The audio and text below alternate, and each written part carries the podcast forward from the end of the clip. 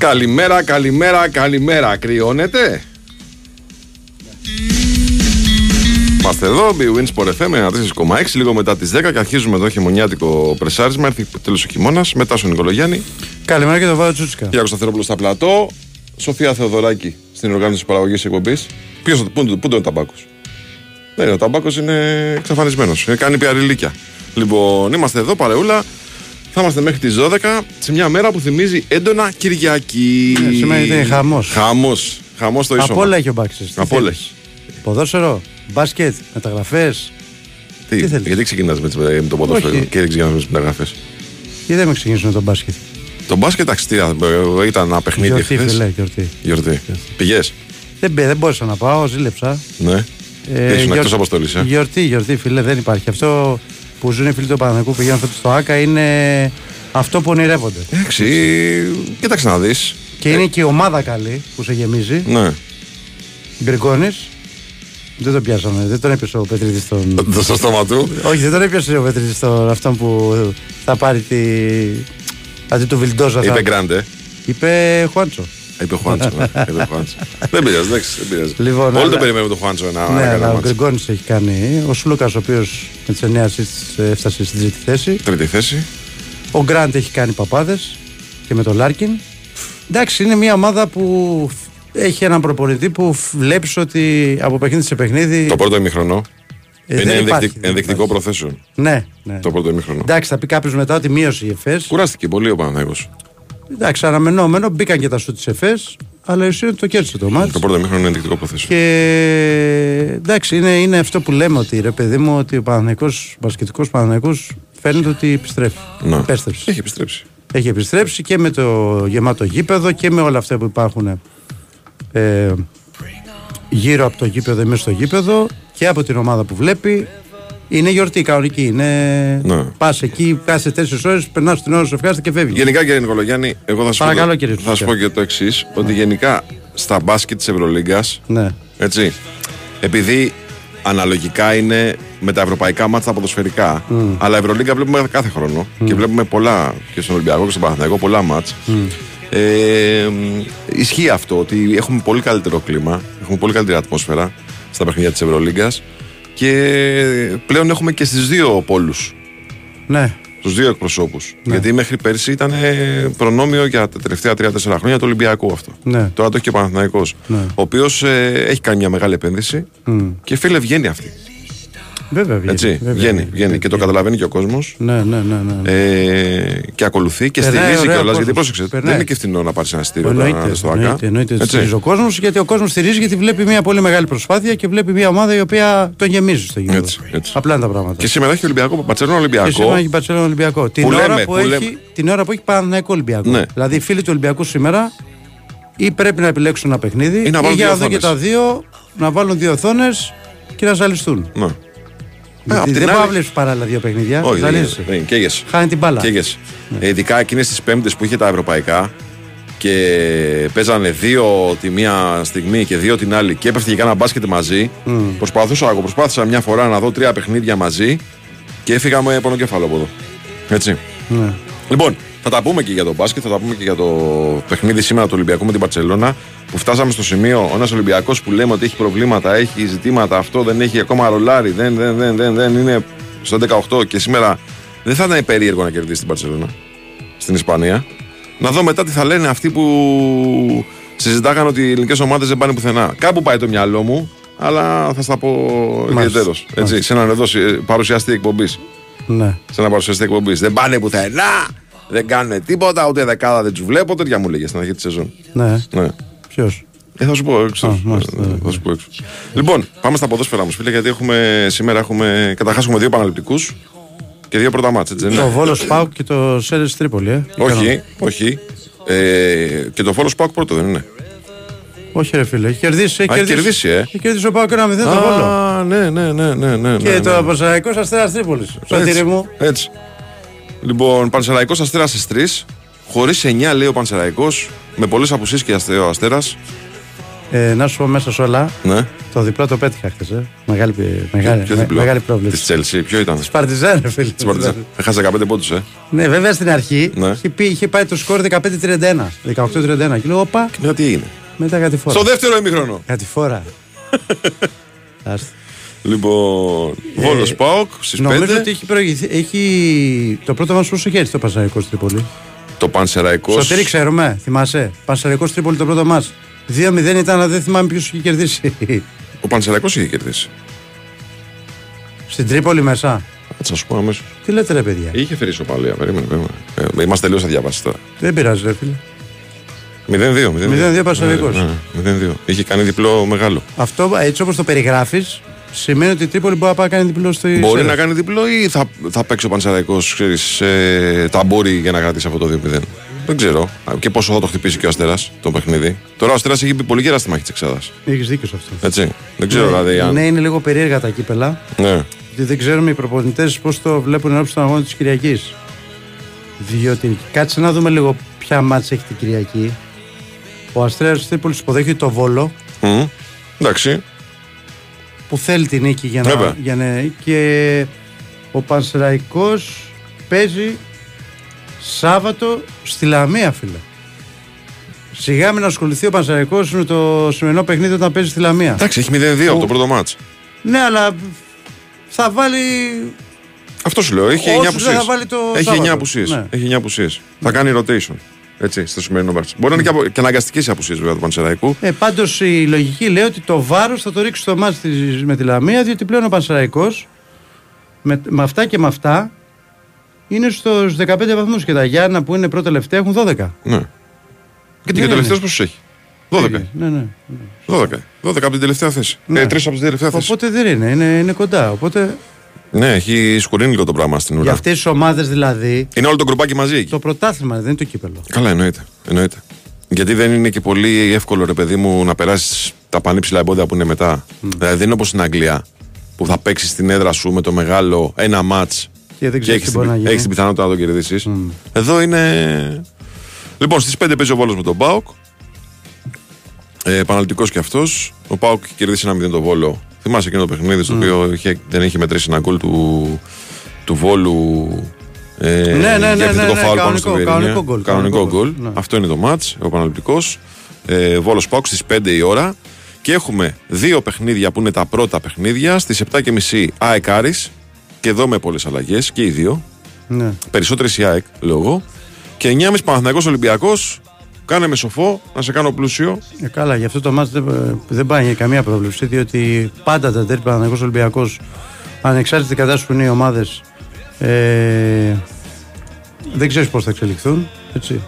Ναι, όχι, δεν λέω μόνο για το αποτέλεσμα εγώ. Εγώ λέω και για το πώς θα παίξουν, δηλαδή τι θα χρησιμοποιήσουν, τι παίξουν. Α, καλά, και αυτό. Έτσι. Δηλαδή είναι ένα παιχνίδι το οποίο πραγματικά δεν μπορείς να κάνεις πρόβλεψη για το τι ακριβώς θα κάνει ο καθένας από τους δύο. Ναι, έτσι. Σωστό. Δεν το ξέρεις.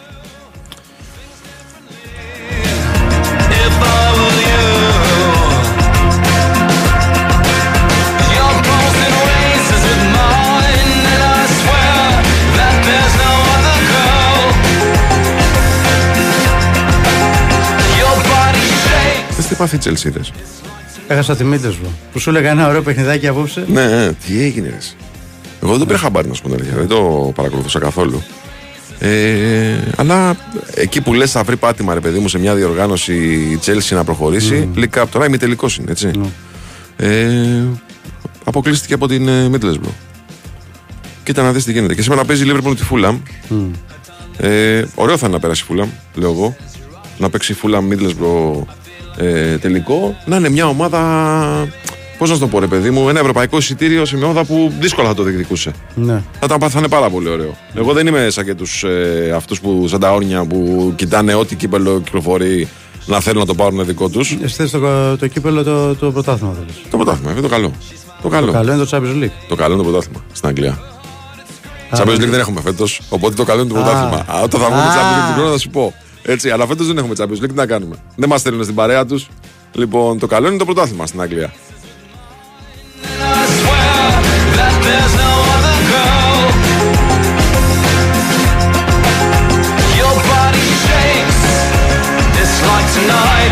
Να πούμε ότι έχει γενέθλια Φώτης Ιωαννίδης σήμερα. Α, και γενέθλια, 10 Γενάρη, ε. Βέβαια. Γιορτή 7 στις Γενάρη 6. Ο Φώταρος, γιορτή 10 Γενάρη γενέθλια. Όχι, 7, 6. 7 Γιάννηδες. 6. 7 Γιάννηδες, φίλε. Η Φώτη δεν στις 6. Γενέθλια στις 10. Πόσα κλείνει? Κάτσε θα σου πω. Νομίζω 23. Πάλι χθες γράφανε για στον Τουγκάρδι ότι θα ξαναμπείς στο κόλπο. Εντάξει, τώρα κοίταξε να δεις. Μέχρι το καλοκαίρι θα γίνει χαμός. Ναι. Από 24. Ναι. Λες δε Σοφία. Μεγάλος το παιδί πάει. Μεγάλος σκέφτος. Πάει τον 50 χρόνια. Έλα. Τώρα είναι λογικό με τις εμφανίσεις που έχει κάνει. Το 2000 είναι σωστά. Mm-hmm. Με τις εμφανίσεις που έχει κάνει να θα γίνει χαμός. Δηλαδή το καλοκαίρι δεν υπάρχει πίσω να μην έρθουν προτάσεις στο Παναθηναϊκό. Ναι. Το θέμα είναι η απόφαση του Παναθηναϊκού ποια θα είναι. Mm-hmm. Τη δεύτερη στιγμή η διοίκηση του Παναθηναϊκού είναι κάθετη ότι δεν τον δίνει τον Ιωαννίδη. Και για το καλοκαίρι δηλαδή θέλει ένα τρελό ποσό για να έρθει, γιατί θεωρία είναι ότι μπορεί να βασιστεί πάνω σε αυτόν. Ναι. Αλλά από εκεί πέρα είναι και το τι θέλει ο παίκτης. Κατάλαβες. Τι όνειρα έχει ο παίκτης, τι ομάδα θα έρθει να κάνει πρώτος, είναι πολλά. Mm. Μια και το πιάσαμε το θέμα του Παναθηναϊκού, να πούμε δύο λόγια για τον Καϊδίν, τι γίνεται. Να σε λέω Γιαγκίζ Απουντζούογλου. Έχει μπει στη ζωή μας για τα γερά. Καταρχάς να σου πω, επειδή υπάρχει ένα πρωινό. Ναι. Έτσι, πώς το λέμε πλέον αυτό που λέγεται X και δεν λέγεται Twitter? Παλιά το λέγαμε τύβισμα, τώρα πώς το λέμε? Άρα είναι διπλά τα μάτς του Λικάπ, εσύ. Εσύ τα λες αυτά, ρε Σιβάη, μην με μπλέξεις με το Λικάπ εμένα. Διπλά είναι τα μάτς. Ναι, δεν αποκλειστική Τσέλσι. Έχει και ρεβάνς. Λοιπόν, πώς το λέμε τώρα αυτό? Το λέγαμε παλιά, κάνει ένα τύβισμα. Τώρα πώς το λέμε που είναι X? Περίμενε. Τι περίμενε? Θα πάθεις κάτι. Όντως, ναι, δεν υπάρχει. Τέλος πάντων, έχει ανεβάσει στο λογαριασμό του ένας Τούρκος δημοσιογράφος, ο Γιαγκίζ Σαμποντσούογλου, ότι ο Παναθηναϊκός έχει έρθει σε συμφωνία. Τα βρήκε σε όλα με τους Αμέτα Καϊδίν της Φενέρμπαχτσέ. Ναι, αυτός ο Σαμποντσούογλου είναι αυτός που έχει γράψει για τον Τερίμ. Σαμποντσούογλου. Δεν είμαι σίγουρος ότι είναι αυτός. Αυτός είναι. Ναι. Έφτασε σε συμφωνία με τον Ακαϊντίν όσον αφορά το συμβολέο του. Ναι. Δεν αναφέρει κάτι όμως ότι υπάρχει συμφωνία με τη Φενέρμπαχτσέ. Η πραγματικότητα ποια είναι? Η πραγματικότητα είναι ότι όντως το όνομα που καλύφθηκε χθες από την Τουρκία, ότι ο παίκτης αυτός υπήρχε ραντεβού στην Κωνσταντινούπολη. Ο παίκτης θέλει να αλλάξει περιβάλλον, να φύγει από τη Φενέρμπαχτσέ, γιατί δεν είναι βασικός στα περισσότερα παιχνίδια. Έχει 11 συμμετοχές φέτος και επειδή θέλει να πάει στο γύρο με την Εθνική Τουρκίας, όπου προπονητής στην Εθνικής Τουρκίας είναι ο Μοντέλα, ο οποίος ήταν προπονητής με τον οποίο έχει κάνει τις καλύτερες του χρονιές στην Ντάνα bwinΣΠΟΡ, από όπου πήρε μεταγραφή για τη Φενέρμπαχτσέ με 3 εκατομμύρια ευρώ. Γι' αυτό και ψάχνει ομάδα να πάει. Υπάρχουν και άλλες ομάδες που ενδιαφέρονται. Φαίνεται όμως ότι ο Παναθηναϊκός, όσο αφορά την προτίμησή του, έχει ένα προβάδισμα. Δηλαδή αυτό που λέει ο Τούρκος δημοσιογράφος για τον παίκτη, αλήθεια φαίνεται να είναι. Από εκεί πέρα όμως δεν υπάρχει ακόμα καμία συμφωνία με τη Φενέρμπαχτσέ, διότι θα υπάρχουν συζητήσεις, αλλά για να πούμε ότι υπάρχει συμφωνία θα πρέπει να υπάρχει συμφωνία. Αυτή τη στιγμή δεν υπάρχει. Η Φενέρμπαχτσέ τον δίνει δανεικό και δεν ξέρω μετά αν θα μπει οψιόν να αγοράσει ή όχι. Και πιστεύω ότι τις αυτές τις μέρες θα έχουμε εξέλιξη. Πάντως είναι ένας παίκτης ο οποίος όντως είναι αυτός που θέλει ο Παναθηναϊκός τώρα, αλλά δεν είναι ο μόνος. Ναι. Έτσι. Παράλληλα γίνεται διαπραγμάτευση και με έναν άλλο ποδοσφαιριστή, το όνομα του οποίου δεν γνωρίζουμε, σε περίπτωση που δεν προχωρήσει του Τούρκου στόπερ, να προχωρήσει εκείνο. Και υπάρχει ένας άλλος στόχος για τη θέση του αριστεροπόδαρου στόπερ, που δουλεύει εδώ και καιρό ο Παναθηναϊκός και τώρα δεν ξέρω αυτό τι εξέλιξη θα έχει και πότε θα έχει εξέλιξη. Πάντως τη δουλεύει εδώ και καιρό ο Παναθηναϊκός αυτή την περίπτωση, με στόχο να έρθει και αυτός και να πάρει δύο στόπρους όπως έχουμε πει εδώ καιρό. Δηλαδή να πάρει ένα αριστεροπόδαρο και έναν που παίζει δεξιά. Τώρα για τον Ακαϊντίν θα μας πει περισσότερο ο Νίκος, που κάθισε και είδε αναλυτικά χθες. Το μελέτησε πάρα πολύ. Εγώ έτσι μια γρηγοράδα να πω ότι είναι ένας παίκτης ο οποίος, επειδή χθες μου στέλνανε αρκετοί φίλοι του Παναθηναϊκού για αυτά που λένε στην Τουρκία, ότι έχει κάνει ένα-δυο λάθη φέτος και οι οπαδοί της Φενέρ τον έχουν πάρει μάσιο μάτι κλπ. Όντως, ένα-δύο παιχνίδια έχει κάνει δύο λάθη, αλλά γενικά ένας αμυντικός ο οποίος έχει τρομερή εξέλιξη τα τελευταία χρόνια, γι' αυτό και παίζει πλέον στην Εθνική Τουρκία, είναι βασικός τέλεχος. Ένας, με μία λέξη, ένας μαχητής, ένα 90 ύψος, για το ύψος του είναι γρήγορος, σχετικά γρήγορος, είναι καλός στον ασμέναν εκεί που δεν είναι αρκετά καλό σε σχέση, π.χ. λέω εγώ τώρα με τον Μάγνουσον, είναι στην μπάλα με τα πόδια. Mm-hmm. Στην μπάλα με τα πόδια δεν είναι τόσο καλό. Δεν σπορτουνάει δηλαδή. Όχι ακριβώς. Αλλά δεν είναι τόσο καλός. Δεν είναι αυτός που θα τους κάνω πίσω παιχνίδι. Το ξέρει ή δεν το ξέρει. Εδώ τι εννοώ. Αν δεν είσαι καλός με τα πόδια. Ο Σάρλια το ήξερε. Μπερδευόταν λίγο. Το ήξερε. Όχι. Δεν το έχει καταλάβει. Καθόλου δεν το ήξερε ο Σάρλια, γιατί εγώ έχω άλλη άποψη. Εγώ λέω ότι το έπαιζε και παραδόρος ο Σάρλια. Εντάξει, πάντως δεν είναι το top του. Ναι. Να σου πω, μα το ζήτημα είναι, δεν είναι αυτό. Το ζήτημα είναι μην μπερδεύεσαι. Ότι ξέρεις, καταλαβες. Δεν νομίζω, κοίταξε, αυτό που έχω καταλάβει είναι ότι δεν θα κάνει το παραπάνω από την που ξέρει ότι τον παίρνει όσο πάει την μπάλα, ναι, την μπάλα στα πόδια. Καταλάβες. Είναι ένας κλασικός στόπερ. Ναι, ναι. Κοίταξε, για να είναι παίκτης της Εθνικής Τουρκίας ή τέλος πάντων να είναι στο rotation της Εθνικής Ομάδας Τουρκίας που είναι εξαιρετική το τελευταίο διάστημα, πάνω απ' ότι έχει μια αξία δεδομένη. Μα και ήταν βασικός σε παιχνίδια που η Εθνική Τουρκία θα είχε ανάγκη για να περάσει. Ακριβώς. Είναι μια. Τώρα από εκεί και πέρα. Εμένα μου φαίνεται αυτός ο άνθρωπος λίγο τρομακτικός. Ναι. Σαν σουλούπι. Έτσι. Είναι και ένα 92. Γρήγορος είναι. Γιατί ο ύψος του είναι ναι, έχει ταχύτητα. Γιατί αυτό είναι το ζήτημα. Σε μπόι είναι 92, μην σου είναι. Το Σέκεβερ το θεωρείς γρήγορο. Δεν είναι αργός. Γρήγορος είναι. Μπράβο. Μαζί με το, άμα το βάλεις στη σύγκριση, που το έβαλα χθες, είναι περίπου σαν το Σέκεβερ. Εντάξει, μια χαρά είναι. Περίπου. Μια χαρά είναι. Γιατί τέτοιο κορμί είναι 92, ξέρεις. Υπάρχει ο κίνδυνος να σου είναι λίγο αργοκούνα. Ναι. Όχι. Δεν, γιατί το ύψος το έχει ταχύτητα. Σου είπα το μόνο που είναι αυτό. Από εκεί πέρα. Εμείς λέμε τα στοιχεία, ο κάθε παίκτης πώς δεν είναι σε μια ομάδα. Καλά, βέβαια. Ναι. Πώς προσαρμόζεται, κανείς δεν ξέρει. Πάντως, γιατί έχουν έρθει και ονόματα μεγάλα και έχουν περάσει και την ομάδα που μπει. Πάντως, αυτό ισχύει γενικά για όλους τις ομάδες που ψάχνουν να βρουν παίκτες τώρα το Γενάρη. Είναι δύσκολος ο Γενάρης, πολύ δύσκολος, αλλά οι χρονιές που έχουν Euro είναι χρονιές που μπορούν να δημιουργήσουν ευκαιρίες. Γιατί υπάρχουν και οι ποδοσφαιριστές που δεν είναι ακριβώς στο μουσκιο, αλλά δεν είναι και σε βασικό ρόλο και νιώθουν ότι θα χάσουν τη θέση τους και θέλουν να κάνουν ένα τρίμηνο-τετράμηνο πολύ δυνατό για να πείσουν τον προπονητή να τους πάρει στην εθνική ομάδα. Και αυτό εκεί μπορείς να βρεις ευκαιρίες. Αυτός λοιπόν έχει αυτό το κίνητρο και γι' αυτό θέλει να έρθει σε μια ομάδα που θα παίζει βασικός. Ναι. Υπάρχει και άλλο ενδιαφέρον από άλλες ομάδες, όπως π.χ. η Άντερλεκτ, από όσο ξέρω, αλλά φαίνεται ότι έχει ψηθεί για να έρθει στον Παναθηναϊκό. Τώρα επαναλαμβάνω ότι δεν υπάρχει συμφωνία με τη Φενέρμπαχτσέ. Ναι. Μπορεί αυτό να γίνει μέσα στην ημέρα, μπορεί να γίνει αύριο. Το πιο πιθανό είναι αυτό. Ναι. Αλλά μέχρι να υπάρξει συμφωνία πρέπει να είμαστε επιφυλακτικοί. Έτσι. Ναι. Γιατί μπορεί να προκύψει κάτι άλλο. Δηλαδή, αν ο Παναθηναϊκός σήμερα πάρει μια οριστική απάντηση. Απ' την άλλη περίπτωση, και διότι το Καϊντίν τρενάρει. Επειδή βιάζεται κιόλας, θα πάει στην άλλη περίπτωση. Καταλάβες. Μπράβο. Έτσι, έχει αργήσει κιόλας. Και θέλει να έρθει ο παίκτης το συντομότερο, αν η Φενέρ δηλαδή πει: οκ, παίρνει το αεροπλάνο ο Καϊντίν και είναι σε μια ώρα εδώ. Ναι. Αύριο κάνει προπόνηση που λέω λόγω. Ναι.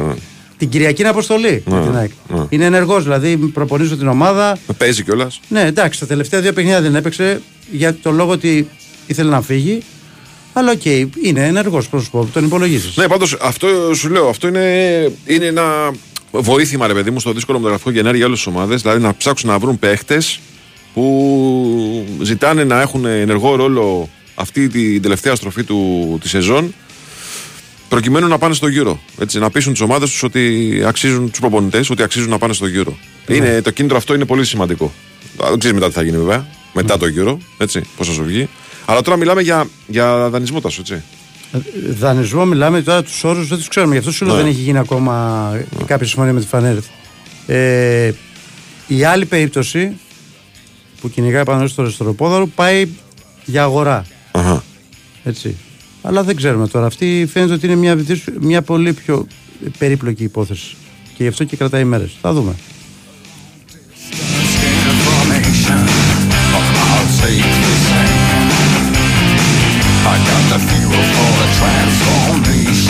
Λοιπόν, έχουμε ένα μήνυμα από τον Κώστα με χαρακτηριστικό όνομα Κώστας Γείτονας.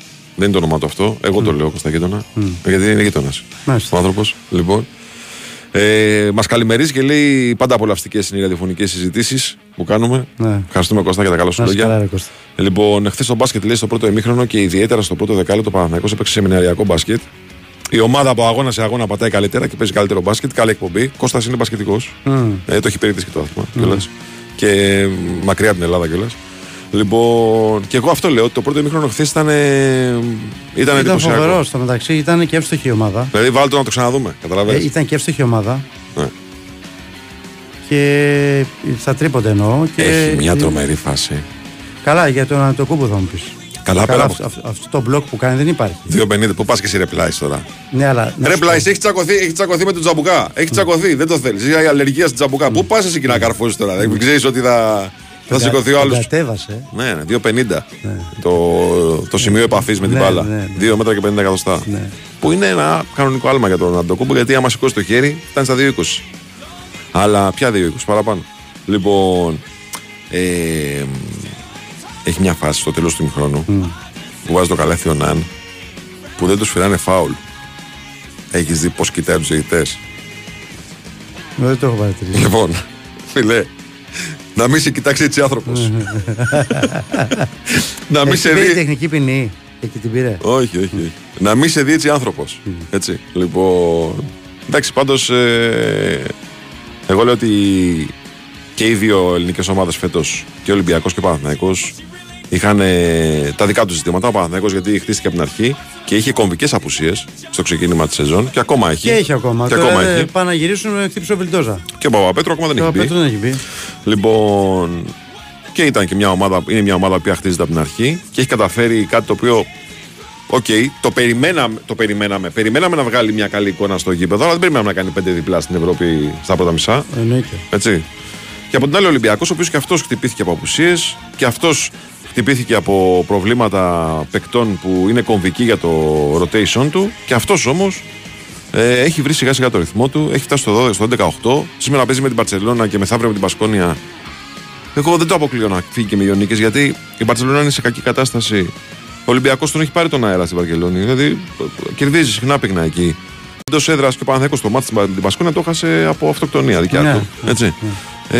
Δεν είναι τόσο καλή εντός όσο είναι εκτός. Οπότε λοιπόν, αν φτάσουμε τέλος αυτής της εβδομάδας να είναι και οι δύο στο 13-8, μετά ψάξτε να βρείτε πώς θα μείνουν εκτός play-off. Έτσι. Καλά, μην φτάνουμε στην υπερβολή τώρα. Όχι, ψάξτε να βρείτε. Ψάξτε να βρείτε. Αν φτάσουμε στο 13-8, χάνει ο. Περίμενε, έχουμε δρόμο ακόμα. Ψάξτε να βρείτε, σου λέω. Εντάξει, okay. Περίμενε, γιατί είναι κοντά οι ομάδες. Περίμενε. Δεν ξέρεις τι μπορεί να συμβεί. 3.50 είναι το μπλοκ. 3.50 είναι το μπλοκ. Όχι 2.50. 3.50. Λοιπόν, πάμε break. Δελτίο ειδήσεων, αν προλάβαμε, και επιστρέφουμε.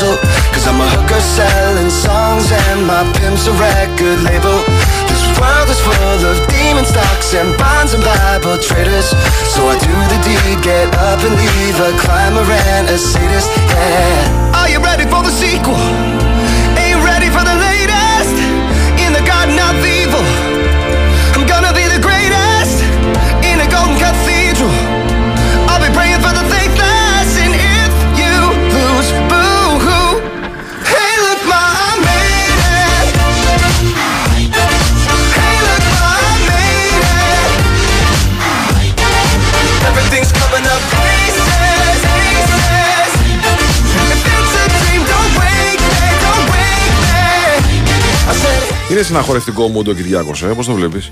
Ναι, ναι, μια χαρά το βλέπω. Είναι συναχωρευτικό. Έτοιμο για χιονοπόλεμο. Λοιπόν, είμαστε εδώ και συνεχίζουμε. Κάναμε έτσι μια γενική κουβέντα για τα όσα συνέβησαν χθες και περιμένουμε να συμβούν σήμερα. Εγώ να σας πω ότι πάντα μαζί μας είναι η bwin. Οι κορυφαίες διοργανώσεις παίζουν στην bwin με build a bet, ατέλειωτο live streaming και auto cash out. Ρυθμιστής ΕΕΠ, συμμετοχή για άτομα άνω των 21 ετών. Παίξει υπεύθυνα, όροι και προϋποθέσεις στο bwin.gr. Τώρα προσπερνάω το μήνυμα του φίλου που λέει ότι έχω δει κάποιες ταινίες ερωτικού περιεχομένου που ξεκινούν με αυτή τη μουσική. Κυριάκο, δεν ξέρω, ξέρεις κάτι, καλημέρες λέει.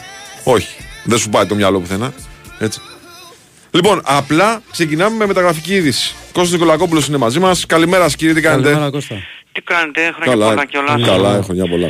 Και σας μας ακούνε, να πούμε κάποιες μεταγραφικές εξελίξεις που έχουμε και αναμένουμε από πλευράς Ολυμπιακού εν αναμονή του ντέρμπι με τον Παναθηναϊκό σήμερα για το κύπελο. Πρώτον, ο Ολυμπιακός είναι κοντά στο να κλείσει τον 28χρονο Πορτογάλο κεντρικό χάφη της Μπενφίκα, τον Τσικίνιο.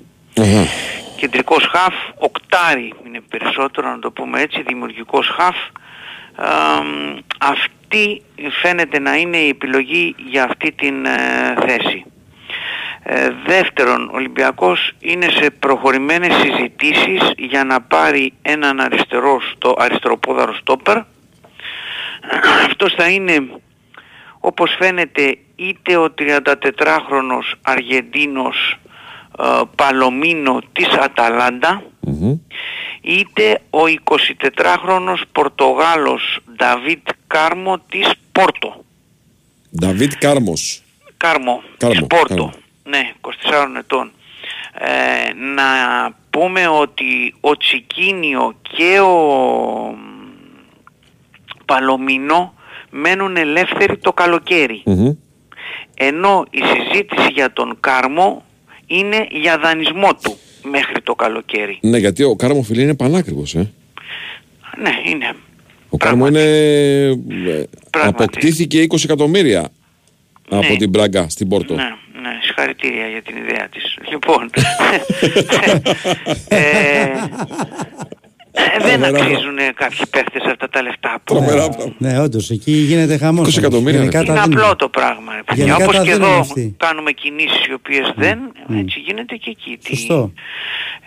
Τώρα, για τη θέση, ο Ολυμπιακός κινείται και για απόκτηση δεύτερου στόπερ, δεξιοπόδαρου βεβαίως, όπου εκεί υπάρχουν κάποιες περιπτώσεις Βραζιλιάνων σε ηλικία περίπου 23 χρονών, 22-24 κλπ, όπως ο Γκάμπριελ. Επενδύσεις περισσότερο, Τη Ζιλβισέντε, και υπάρχει και η περίπτωση του Γκραβιγιόν, για τον οποίο έγινε μια συζήτηση προχθές, μια επαφή και μια συζήτηση είναι προχθές με την αντιπροσωπεία της Άδανας Σπορ που ήρθε εδώ, αλλά ήταν άκαρπη. Άκαρπη, ήταν άκαρπη, ναι. Αυτή τη στιγμή το πιο σημαντικό, τα πιο κοντινά πράγματα στον Ολυμπιακό είναι πρώτον να κλείσει ο Τσικίνιο, το θεωρώ πάρα πολύ πιθανό, και δεύτερον να καταλήξουν οι διαπραγματεύσεις που είναι σχεδόν παράλληλες για έναν εκ των Παλωμίνο Κάρμο. Αυτή τη στιγμή η προτεραιότητα του Ολυμπιακού, η μεταγραφική, είναι αυτή, και στη συνέχεια θα πάει και για έναν ακόμα στόπερ, όπως είπαμε. Αυτά. Μάλιστα. Ωραία. Εντάξει. Κώστα, περιμένουμε τις εξελίξεις μέσα στις επόμενες ώρες, μέρες. Σήμερα παίζουμε με τον Παναθηναϊκό, όχι σήμερα. Όχι σήμερα. Εντάξει. Ναι. Ωραία. Ευχαριστούμε, φίλε. Καλή κοπή. Καλή σου μέρα, καλή σου μέρα. Λοιπόν, οπότε λοιπόν τώρα ακούσω και την Τζόγλου, για να είναι αντάξιος, έτσι, τον όσον ακούσαμε πριν, πρέπει να μιλήσει τουλάχιστον για 4 μεταγραφές. Καλημέρα σας, κύριε. Γεια σου, Κώστα. Καλημέρα. Οι ομάδες δεν αγοράζονται, χτίζονται. Μεγάλη κοβέντα είναι αυτή που λες, και... Ο Ντάις Λίπρας το είχε πει πρώτος. Και ο Γιώργος Βαρδινογιάννης το μάθαμε. Γιώργος Βαρδινογιάννης, ναι. Ο Ντάις Λίπρας το είχε πει μετά το Παοκ Ολυμπιακός 6-1. Και βέβαια μετά πήγε στον Ολυμπιακό, έτσι. Και έφυγε νύχτα. Λοιπόν, όχι, δεν έχουμε κάτι μεταγραφικό. Υπάρχουν δημοσιεύματα σε Αμερική και Μεξικό από χθες για τον Γκουέλ, τον παίχτη της τον Ερκουίξ του Σαν Χωσέ, που θα πάει στην Τζίβας, και νομίζω θα πάει στην Τζίβας γιατί ήταν ένας από τους παίχτες που είχε εξετάσει ΕΚΤ παλαιότερα, αλλά νομίζω από εκεί είχε μείνει, και γι' αυτό και οι δημοσιογράφοι, κυρίως οι Αμερικάνοι, το έβαλα μέσα για να γίνει παιχνίδι, γιατί τώρα είναι να φύγει ο παίχτης από την ομάδα, να απολυθεί. Εκείνο το όλο το παλικάρι που... Να θυμίσω για την Τζίβας ότι είναι μια ομάδα που παίρνει μόνο Μεξικάνους παίχτες. Είναι η Athletic Bilbao του Μεξικό. Και ο συγκεκριμένος έχει μεξικάνικο διαβατήριο. Το πήρε πρόσφατα. Και προφανώς θα πάει εκεί. Αυτή είναι η πληροφόρηση που έχω. Η ΑΕΚ πιθανότατα θα πάρει παίχτες εκεί, κοιτάει παίχτες εκεί για αυτή τη θέση, δηλαδή να παίζουν αριστερά αλλά και στις άλλες θέσεις πίσω από τον επιθετικό, αλλά ο συγκεκριμένος δεν νομίζω ότι θα είναι. Ναι. Κωστά, εκείνο το άλλο το παλικάρι από την Αμερική, από το πρωτάθλημα, ένας... Ο Κικάνοβιτς. Μπράβο. Αυτός τι γίνεται, πρέπει να είναι ελεύθερος τώρα, Όχι, δεν ήταν ελεύθερος. Είχε οψιόν 2 ετών. Μάλιστα. Αλλά δεν ξέρω αν ακόμη υφίσταται το ενδιαφέρον. Έχει καιρό να συζητηθεί στην ΑΕΚ αυτός ο παίκτης, από ό,τι ξέρω. Έχει καιρό να απασχολήσει. Αυτά. Τώρα ας πούμε για το παιχνίδι σήμερα. Βέβαια, γιατί δεν βλέπουμε κάποια μεταγραφική εξέλιξη. Αυτό είναι το σημαντικό. Ναι. Λοιπόν, η ΑΕΚ υποδέχεται τον Άρη. Είπα και χθες, να θέλω να επαναλάβω και σήμερα, ότι είναι ένα πολύ κρίσιμο μάτς και για την ΑΕΚ και για τον Άρη. Κακά τα ψέματα, όποιος περάσει από το ζευγάρι, με όποιον και να παίξει μετά, θα είναι φαβορί για να πάει στον τελικό. Ποιο είναι το ζευγάρι που σταυρώνει? Κοίτα, μπορεί να βρει τον μπροστά τον Όφη, ας πούμε, την Κηφισιά, αν θες Καλυθέα, Πανετολικός, αν θυμάμαι, είναι από εκείνη την πλευρά, τέλος πάντων. Ναι. Πηγαίνει. Δηλαδή η πλευρά του ΠΑΟΚ θα πέσει πάνω στον Παναθηναϊκό Ολυμπιακό και από την άλλη πλευρά αυτή. Τώρα θα δούμε, θα ξεκαθαρίσουν αυτά τα παιχνίδια σύντομα. Τώρα, θα δούμε δεκάδα κυπέλλου.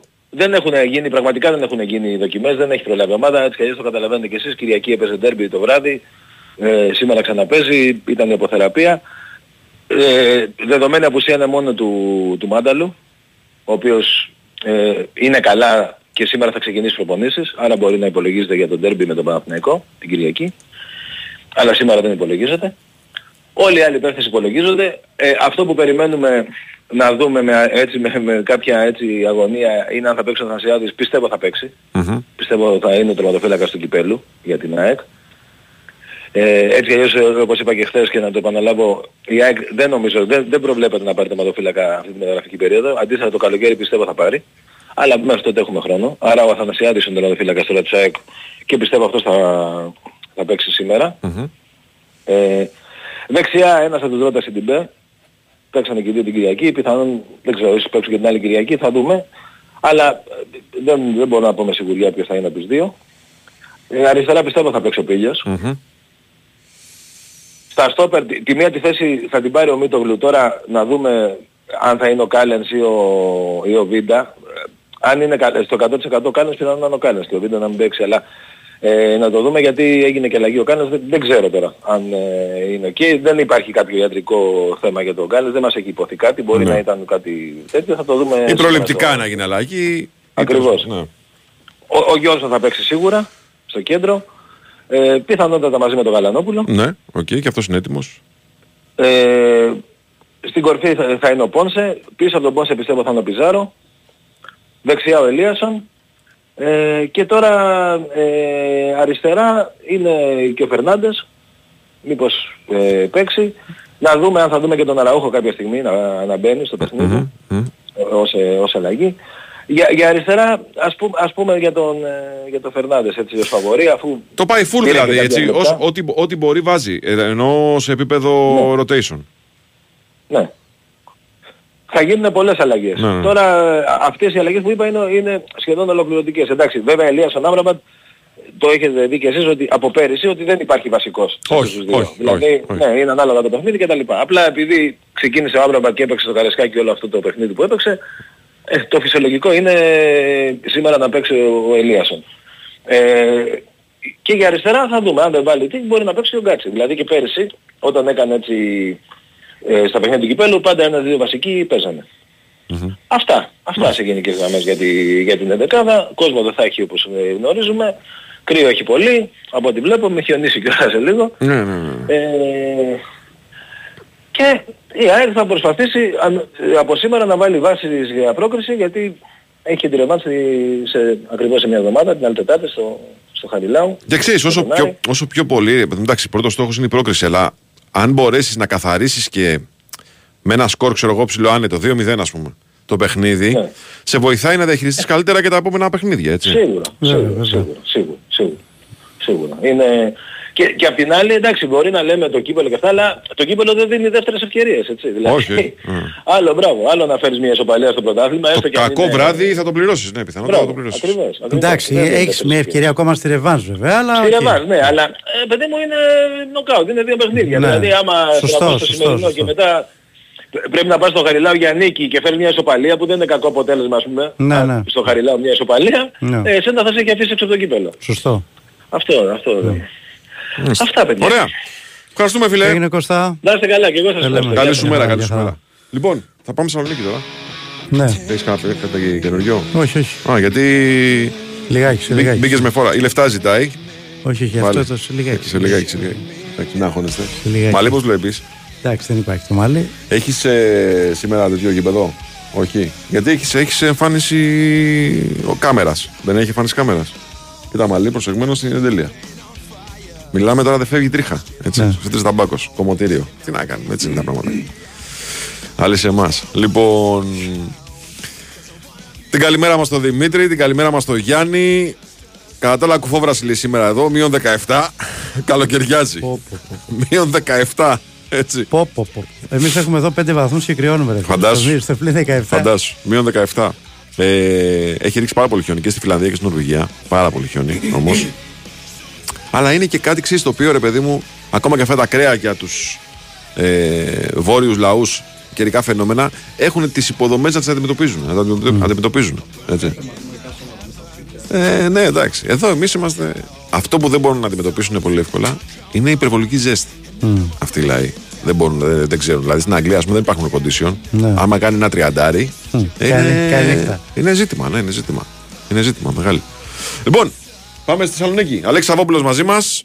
Καλημέρα σας, κύριε Αλέξη. Καλημέρα. Τώρα πολύ και σε air condition. Θυμάμαι μια προετοιμασία στην Ολλανδία, που επίσης δεν έχουν air condition, που έπιασε ένας κάψονας απίστευτος για τα δεδομένα της περιοχής εκεί. Και διαμαρτυρήθηκε η αποστολή του Άρη, γιατί είχε πάρα πολύ ζέστη, δεν είμαστε και συνηθισμένοι εμείς. Είναι η αλήθεια. Σε τέτοιες χει πραγματικά αρκετή ζέστη για και για την περιοχή και για την ημερομηνία στην οποία είχε πάει ο Άρης εκεί, και έτρεχαν οι καημένοι οι άνθρωποι υπεύθυνοι του ξενοδοχείου και αγόραζαν ανεμιστήρες. Ναι, για να το σοκ το μεγάλο, φίλε, το είχαν πάθει κάτι παδιά που είχαν πάει με τον Αστέρα Τρίπολης να παίξουν στην Φιλανδία. Λοιπόν, κατά καλό καιρό, που δεν είχε τονική, κατά καλό καιρό, πάνω κοντά στον ακτικό κύκλο. Λοιπόν, και μπαίνουν στο δωμάτιο μέσα του ξενοδοχείου και βλέπουν μαύρες κουρτίνες. Ολόμαυρες. Και λέει, γιατί ρε, αλλιώς δεν κοιμάσαι, λέει, άμα δεν κλείσεις την κουρτίνα, κοιμάσαι. Τρομερά πράγματα, φίλε. Άλλες συνήθειες. Λοιπόν, Αλέξη, η ΑΕΚ θα κάνει φουλ αλλαγές. Τουλάχιστον με βάση τα όσα καταλαβαίνει ο Κώστας. Ο Μάτζιος δεν έχει την ίδια δυνατότητα να προχωρήσει σε εκτεταμένο rotation. Τι θα ξεκουράσει, τι θα κάνει, πώς θα το διαχειριστεί το Μάτζιο όμως? Ναι, η αλήθεια είναι ότι εκτεταμένο rotation δεν υπάρχει περίπτωση. Να δούμε από το Μάτζιο σε καμία περίπτωση σήμερα.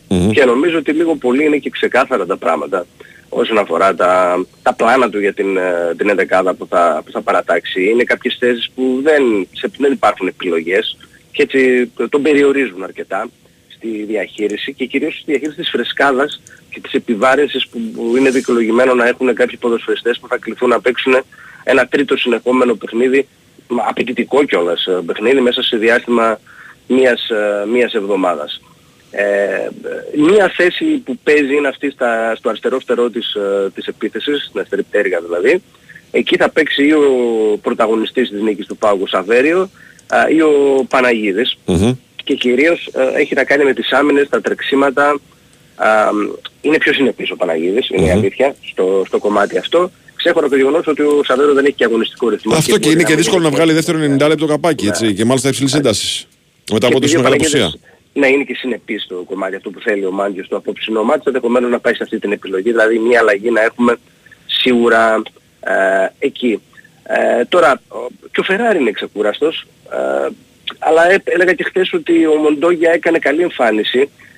Θυμίζω ότι ο Μοντόγια είχε κάνει πολύ καλή εμφάνιση και πάνω στον Ελίασον στο μάτς του πρωταθλήματος, και γενικά δείχνει να είναι σε ένα καλό ρυθμό αυτή τη στιγμή, σε αντίθεση με τον Αργεντινό που είναι μια μέσα μια έξω το τελευταίο διάστημα. Άρα και εδώ θεωρώ ότι μάλλον θα πάμε με Μοντόγια και όχι με Φεράρι.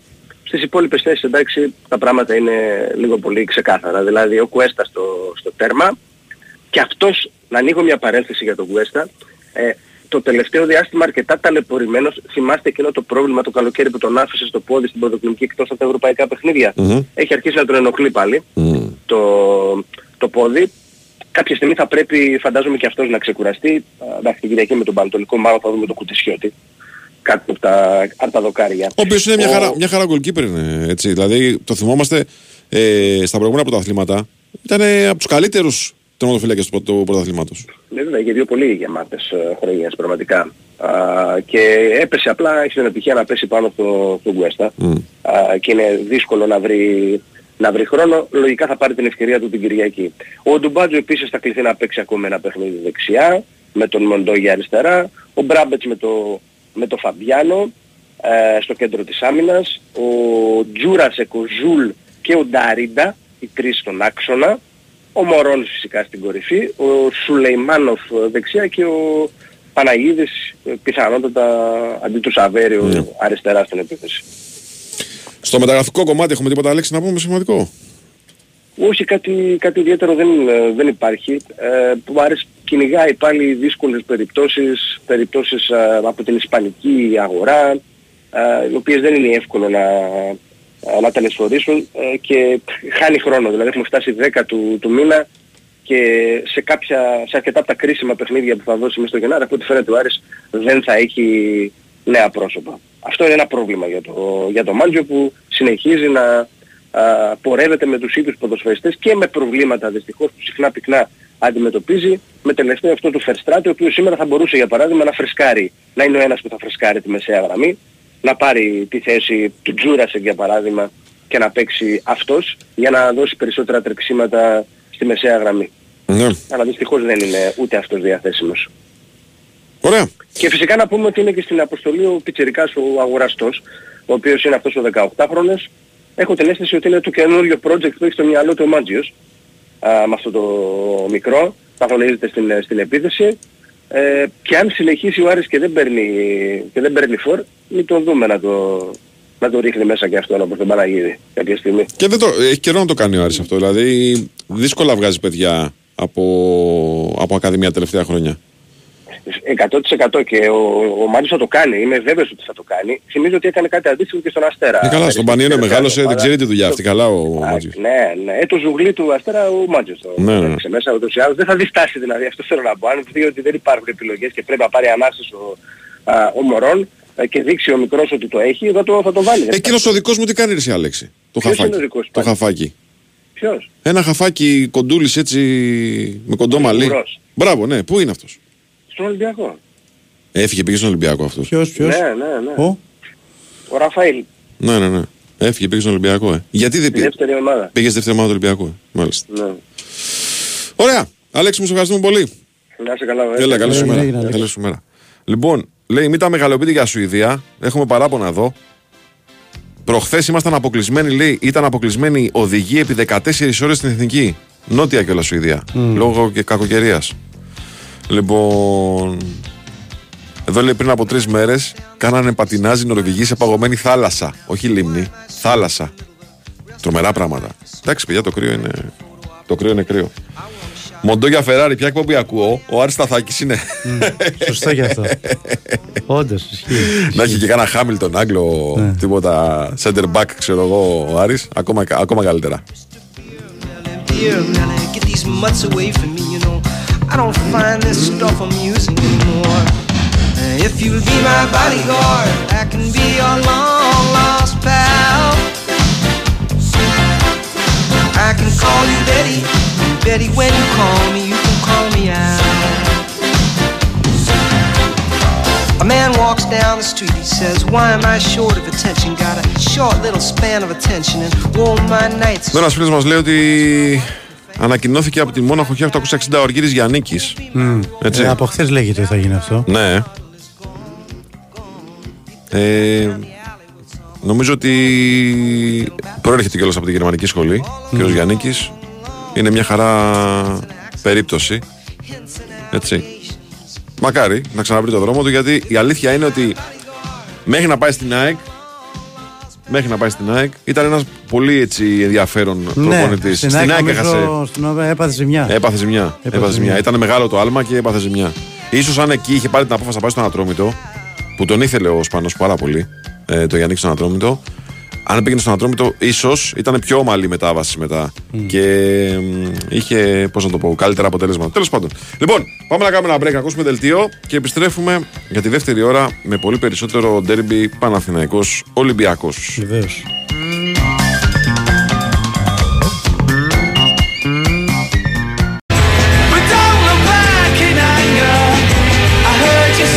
Λοιπόν, επιστρέφουμε εδώ για τη δεύτερη ώρα. Συνεχίζουμε το πρεσάρισμα μετά στον Νικολογιάννη. Και Βάιο Τσούτσικα. Με Χάρη Χριστόγλου, τεχνική και μουσική επιμέλεια. Σωτήρη Ταμπάκο, οργάνωση παραγωγής εκπομπής. Έχουμε μια αλλαγή στην αποστολή του Άρη. Ο Πάρδο έμεινε στη Θεσσαλονίκη γιατί ανέβασε πυρετό και θα μπει ο Μανώ Γκαρθία στην αποστολή. Ο Μανώ Γκαρθία, ο οποίος είναι σε μια φάση επανένταξης, αλλά δεν νομίζω ότι είναι ακόμα έτοιμος να παίξει υψηλού ρυθμού παιχνίδι. Πάντως θα είναι στην αποστολή του Άρη για το παιχνίδι αυτό. Λοιπόν. Είμαστε πάντα εδώ, παρέα με την bwin. Είστε στην bwin γιατί στο live καζίνο παίζουν τραπέζια, blackjack, ρουλέτα, poker, τα δημοφιλέστερα παιχνίδια, κορυφαία game shows με 24 ώρες λειτουργία, ένα σύγχρονο και φιλικό app, ρυθμιστή σε app, συμμετοχή για άτομα άνω των 21. Παίξε υπεύθυνα, όροι και προϋποθέσεις στο bwin.gr. Και πάμε αμέσως στον Νίκο Αθανασίου, ο οποίος είναι εδώ μαζί μας. Καλημέρα, κύριε. Α, δεν έχουμε. Πάλι σε λίγο. Πάλι σε λίγο. Ρε Σωτηράκι, αυτό το πράγμα το έχουμε. Είμαστε και παραδιάσει, ρε Σωτήρι. Τι είναι αυτό το πράγμα. Ναι, όντως, σωστά. Ήμουν πάρα πολύ σίγουρος. Ναι. Ήμουν 100% σε λίγο. Δεν οφείλεται. Ξέρεις τι πάθανα χρόνια. Τι έγινε, τι πάθαμε. Μου λέγανε οι Αντώνιδες, ναι. Πού είσαι, λέει, δεν σε βρίσκουμε. Ναι. Το τηλέφωνο δεν έχει χτυπήσει. Ναι. Το σε λίγο έρχεται ο Σωτήρης, κοιτάει, μιλάει, κάνει δείχνει. Ο Σωτήρης υπηρετεί το ραδιόφωνο σωστά. Σου λέει κάθε εκπομπή θέλει και την απαραίτητη μουσική δόση της. Δηλαδή, άμα το πήξουμε στο μπλα μπλα, δεν κάνουμε δουλειά. Δεν κάνουμε δουλειά. Λοιπόν, και επειδή δεν ξέρετε, είστε ντουγάνια ραδιοφωνικά. Θα σας μάθω εγώ, με τον άσχημο τον τρόπο. Ναι. Θα περιμένετε γραμμή και δεν τη βλέπετε ποτέ.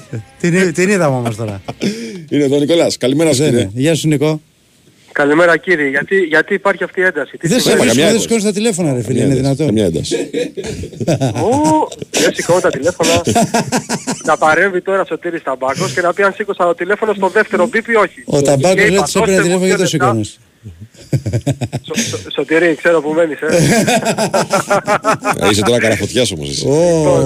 Παιδιά, μην συνεχίσουμε γιατί θα ακουστεί τίποτα άσχημο. Όχι, αφού δεν το είπαμε χτες με τον... Καλά, το χθεσινό ήταν μια ανάσα. Του το είπα, του τάσου στο τηλέφωνο. Κοίταξε, όταν ο Βάιος ερώτησε αν είναι κοντός, όλος ο κόσμος κατάλαβε τι νόσες. Βοήθησαν πολύ το κρατήριο. Να μου δώσετε μια μουσική εκπομπή παρακαλώ, μια φορά την εβδομάδα. Ανάλογα με το μουσικό ύφος. Τι θα παίζεις. Κάτσε ρε φίλε, τι θέλεις να παίζεις. Ροκ θα παίζω. Ροκ, ελληνικό και ξένο, Ναι, εννοείται. Μια χαρά. Σαν το ρίλο. Τέτοια δεν βάζει ο ρίλος. Τέτοια βάζει. Θέλεις να ξεκινήσουμε με μεταγραφικά ή με αγωνιστικά. Μεταγραφικά ρε φίλε, γιατί ο κόσμος ενδιαφέρεται. Εδώ ρωτάει. Εντάξει, νομίζω ότι ο Παναθηναϊκός είναι κοντά στο να ολοκληρώσει τη δεύτερη μεταγραφή του στον Ιανουάριο. Είναι ο Τούρκος στόπερ της Φενέρμπαχτσέ, ο Αμέτα Καϊδίν.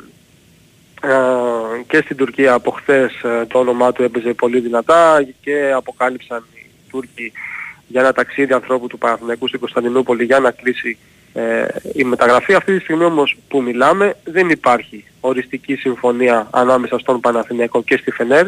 Μπορεί αυτή να προκύψει μέσα στην επόμενη ώρα. Μπορεί να προκύψει το βράδυ, μπορεί να προκύψει και αύριο το πρωί, μπορεί να προκύψει καθόλου. Έτσι. Οι δύο πλευρές όμως είναι κοντά. Ο παίκτης θέλει να έρθει στον Παναθηναϊκό και να τεθεί υπό την διάθεση του Φατίχ Τερίμ.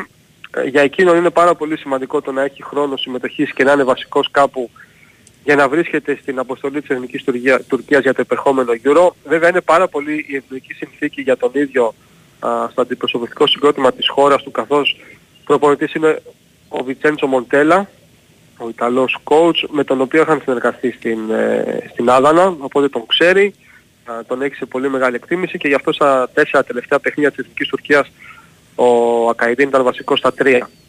Αλλά για να πάει στο γύρο θέλει κάπου να είναι βασικός, να αγωνίζεται, να έχει ρυθμό, γι' αυτό και θέλει να έρθει στον Παναθηναϊκό, αλλά επαναλαμβάνω ότι αυτή τη στιγμή που μιλάμε οριστική συμφωνία ανάμεσα στον Παναθηναϊκό και στη Φενέρ δεν υπάρχει. Ούτε προέκυψε στο χθεσινό ταξίδι, αλλά οι πιο πολλές πιθανότητες αυτή τη στιγμή είναι προς την θετική κατάληξη της υπόθεσης. Καλά κάνεις και το λες αυτό, γιατί έχει προηγηθεί ένα πρωινό... Πώς να το πω αυτό πάλι. Μια πρωινή ανάρτηση τέλος πάντων στο Έλα, τιτίβισμα μωρέ. Δεν είναι τιτίβισμα πλέον. Ποστάρισμα στο X. του δημοσιογράφου. Μπράβο, ο οποίος όμως λέει ότι ο Παναθηναϊκός έχει χειρίσει τη συμφωνία για τους όρους συμβολαίου του παίκτη. Αυτό έγινε διαφορετικό από το ότι έχει κλείσει μεταγραφή. Δεν είναι ελεύθερος. Μεταγραφή, όπως λέει ο Νίκος πολύ σωστά, είναι πιθανό να κλείσει. Αλλά μπορεί ανά πάση στιγμή να προκύψει οτιδήποτε. Δεν μπορούμε να είμαστε σίγουροι.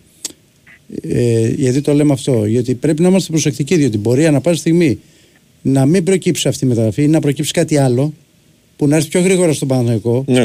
Γιατί ο Παναθηναϊκός βιάζεται και μετά λέμε ρε παιδιά, άλλα μας λέγανε, άλλα λέτε τώρα. Οπότε πρέπει να είμαστε to the point στο τι λέμε, έτσι ακριβώς είναι. Δηλαδή αυτή τη στιγμή είναι οι διαπραγματεύσεις Φενέρ Παναθηναϊκούς σε εξέλιξη και θα δούμε τι θα γίνει.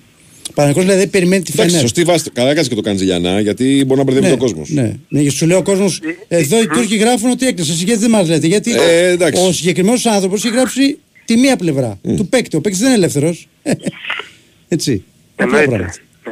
Ναι. Και απλά δεν είναι ακόμα ξεκάθαρο αν ο Παναθηναϊκός θέλει να τον αγοράσει ή θέλει να τον πάρει δανεικό ή θέλει να τον πάρει δανεικό με μία οψιόν. Ναι. Το πιο πιθανό είναι να τον πάρει δανεικό με μία οψιόν, αλλά ας περιμένουμε λίγο να το δούμε να γίνει πιο ξεκάθαρο, αλλά ας προκύψει πρώτα η συμφωνία ανάμεσα στον Παναθηναϊκό και στη Φενέρ και έπειτα να μιλήσουμε για το αγωνιστικό προφίλ του παίκτη. Δεν θέλω να πω κάτι, θα το κάνουμε μόνο αν τον πάρει ο Παναθηναϊκός. Α, δεν θες, και εγώ είπα στο Βάιο θα μας πεις.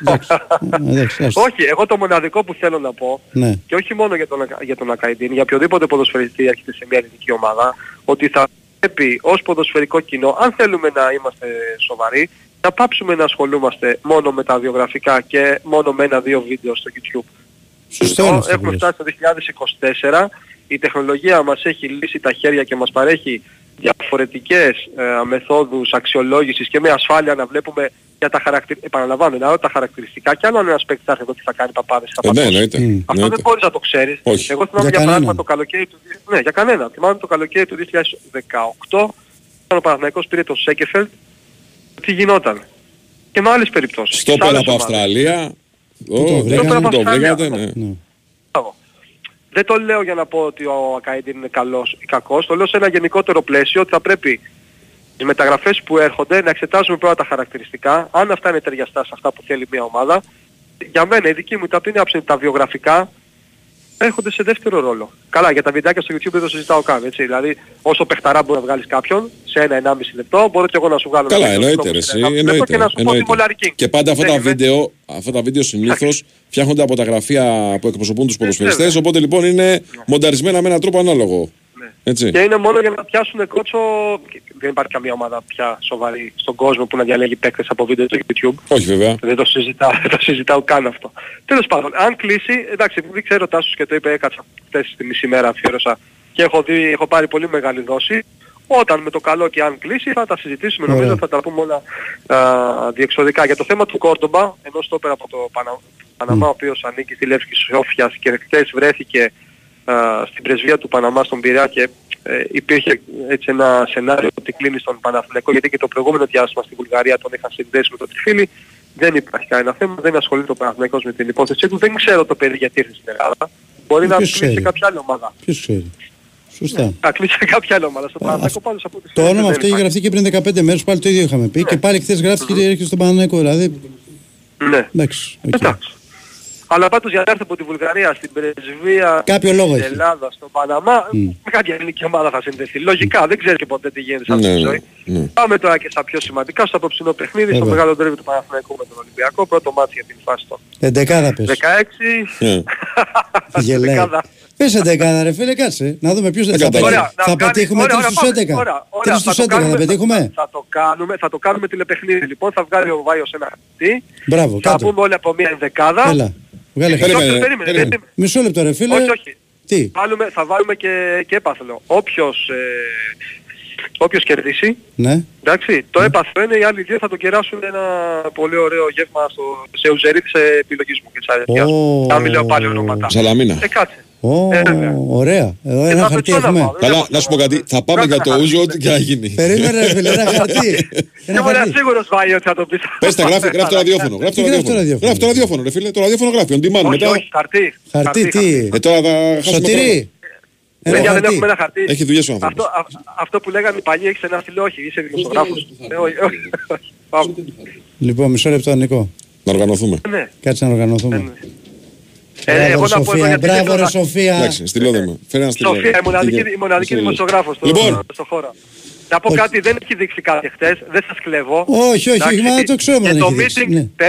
Και το meeting που γίνεται πέρα από τα παιχνίδια θα γίνει πιο μετά. Λοιπόν, οπότε δεν κλέβω. Λοιπόν, ως διαιτητής... Όχι, και εσύ θα πεις.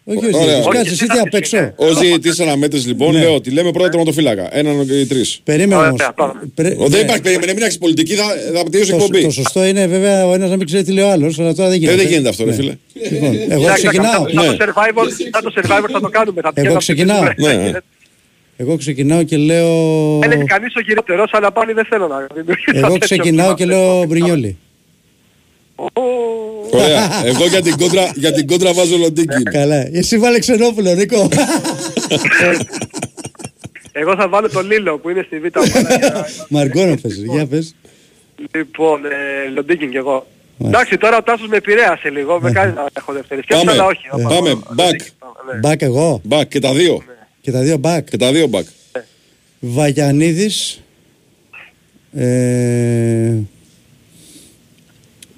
Χουάνκαρ.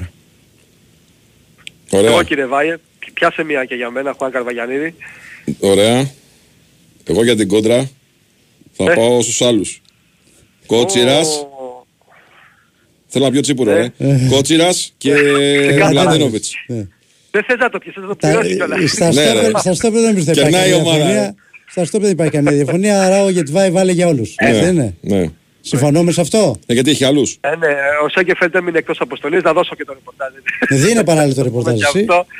Ναι, λοιπόν, ο Σέγκεφελντ έμεινε εκτός. Ελπίζουμε όλοι να μπει την Πέμπτη όσο σκέφτεστε ποιοι θα παίξουν στον άξονα για να είναι διαθέσιμο στο τέρμα της ΑΕΚ. Είναι πολύ σημαντική η απουσία του. Τι θα παίξουμε, 4-2. Από κάθε άποψη. Ο καθένας ό,τι πιστεύει. 4-2 στο μάτς αυτό σήμερα. Δύσκολο πολύ, τι να σου πω. Λοιπόν, πάμε στα χαφ. Εγώ θα πω την 30 στα χαφ, έτσι. Την 30 θα πει ο καθένας. Ζέκα, Βιλένα, Μπερνάρ. Εγώ λέω κύριε. Ναι, βεβαίως κύριε.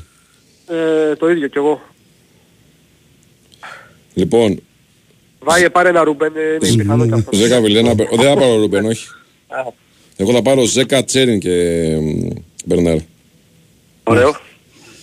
Και πάμε στην επίθεση τώρα, έτσι. Όχι γιατί το πιστεύω, γιατί το θέλω. Ωραία. Λοιπόν, στην επίθεση τώρα...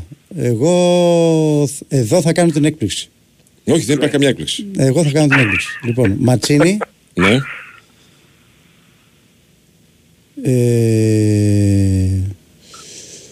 Αϊτόρ Σπόραρ. Ωραία. Νίκο. Ωραία. Η Αϊτόρ σίγουρα. Στην κορυφή... Είναι και το μάτι της Κυριακής με την ΑΕΚ, παιδί μου. Δηλαδή, γι' αυτό το πρόβλημα. Αν δεν είχε μάτι Κυριακή με την ΑΕΚ, θα σου έλεγα κι εγώ Ιωαννίδης. Αλλά για να διαφοροποιηθώ, δεν πειράζει. Θα βάλω το Φώτη μπροστά. Αριστερά... Ξέρεις τι, θα πω το Βέρμπιτς. Κι εγώ είμαι Νικό, ότι ο ένας είναι ο Βέρμπιτς. Ναι. Ο άλλος είναι ο Τζούρισιτς. Ωραία. Και μπροστά ο Γερεμέγεφ. Και μπροστά ο Σπόραρ. Ωραία. Έχουμε αλλαγές. Πολλές, έχουμε διαφοροποιήσεις. Ναι, σημαντικές. Θα βάλω την κράτα το χαρτάκι αυτό. Το κρατάω. Και αύριο να δούμε ποιος έχει πετύχει τι. Το κρατάω. Λοιπόν, αν είναι έξω στο τερί, εμένα θα ακούσεις. Έχουμε φάει το χρόνο. Όχι, πες. Ότι πιο σημαντικό από τα πρόσωπα και από την ενδεκάδα είναι ο τρόπος με τον οποίο αναμένεται να διαχειριστεί τακτικά και στρατηγικά αυτή την αναμέτρηση ο Τερίμ. Νομίζω έχει ένα πολύ μεγάλο ενδιαφέρον για όλους μας, καθώς είναι το πρώτο του ντέρμπι στον πάγκο του Παναθηναϊκού. Εγώ θα πω μια λεπτομέρεια, μια κουβέντα που την έχει πει και ο ίδιος και δημόσια και στους ποδοσφαιριστές, ότι πρώτα και κύρια αυτό που μας ενδιαφέρει σε κάθε παιχνίδι είναι το τι κάνουμε εμείς. Και υπό αυτό το πρίσμα νομίζω ότι ο Παναθηναϊκός αναδιαστήματα θα προσπαθήσει να κυριαρχήσει απόλυτα στον αγωνιστικό χώρο, να πρεσάρει πάρα πολύ ψηλά, να πάρει και τα ρίσκα του. Αυτό περιμένω. Ναι. Νομίζω έχει και μεγάλο ενδιαφέρον να δούμε τι θα κάνει. Ναι, έχει αξία να το δούμε και πώς θα διαχειριστεί και τα παιχνίδια αυτά τα συνεχόμενα, έτσι. Γιατί έχει πολλά ντέρμπι μέσα στον Ιανουάριο. Βέβαια. Μόνο ντέρμπι έχει βασικά. Και έναν Αστέρα. Σωστά. Θα είναι έτσι ένα πρώτο δείγμα. Να δούμε πώς διαχειρίζεται τα τα μεγάλα παιχνίδια. Έτσι. Ωραία. Κύριε Νίκο, μας ευχαριστούμε πάρα πολύ. Γεια σου Νίκο, γεια. Καλημέρα. Λοιπόν, νομίζω ότι βγάλαμε συμπέρασμα. Λοιπόν, ο Στέλιος λέει: δεν μπορεί να μου πάρει τελείως στο γήπεδο να δω το μάτς. Έτσι, θα κάτσουμε σε μια γωνία και δεν θα βλέπω παιδιά. Δεν μπορεί να μπει κανένας μες στο γήπεδο. Έτσι. Μόνο όσοι έχουν δημοσιογραφική ιδιότητα για την κάλυψη του αγώνα. Ακόμα και οι δημοσιογράφοι δηλαδή που δεν πάνε να καλύψουν τον αγώνα δεν θα μπουν στο γήπεδο. Δεν μπαίνουν στο γήπεδο. Έτσι, να το ξέρετε αυτό, και αυτό ισχύει για όλες τις εγκαταστάσεις που είναι κλειστές λόγω της τιμωρίας της κυβέρνησης.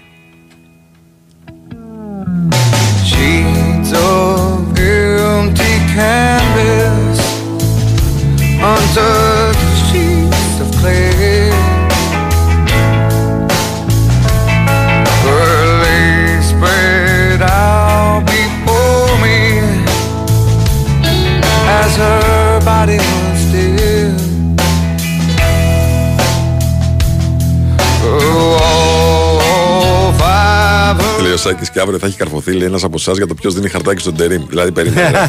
Πες ότι κάποιος πέσει 100% μέσα. Κάποιος, 100% λέμε. Δεν πέφτει κανείς. Λέω τώρα. Δεν πέφτει κανείς. Ναι, λέω. Πες ότι η συγκυρία. Εσείς τον έχετε τον Τερίμ, δηλαδή να σηκώνει το τηλέφωνο και να λέει τι θα βάλω. Πλάκα σου κάνει, μωρέ. Πλάκα θα έχει πάντως. Θα το λέω πάντως. Εγώ άμα κερδίσω θα πω, είδατε, μ' άκουσε, είναι έξυπνος άνθρωπος. Μ' ακούει και πάμε παρακάτω.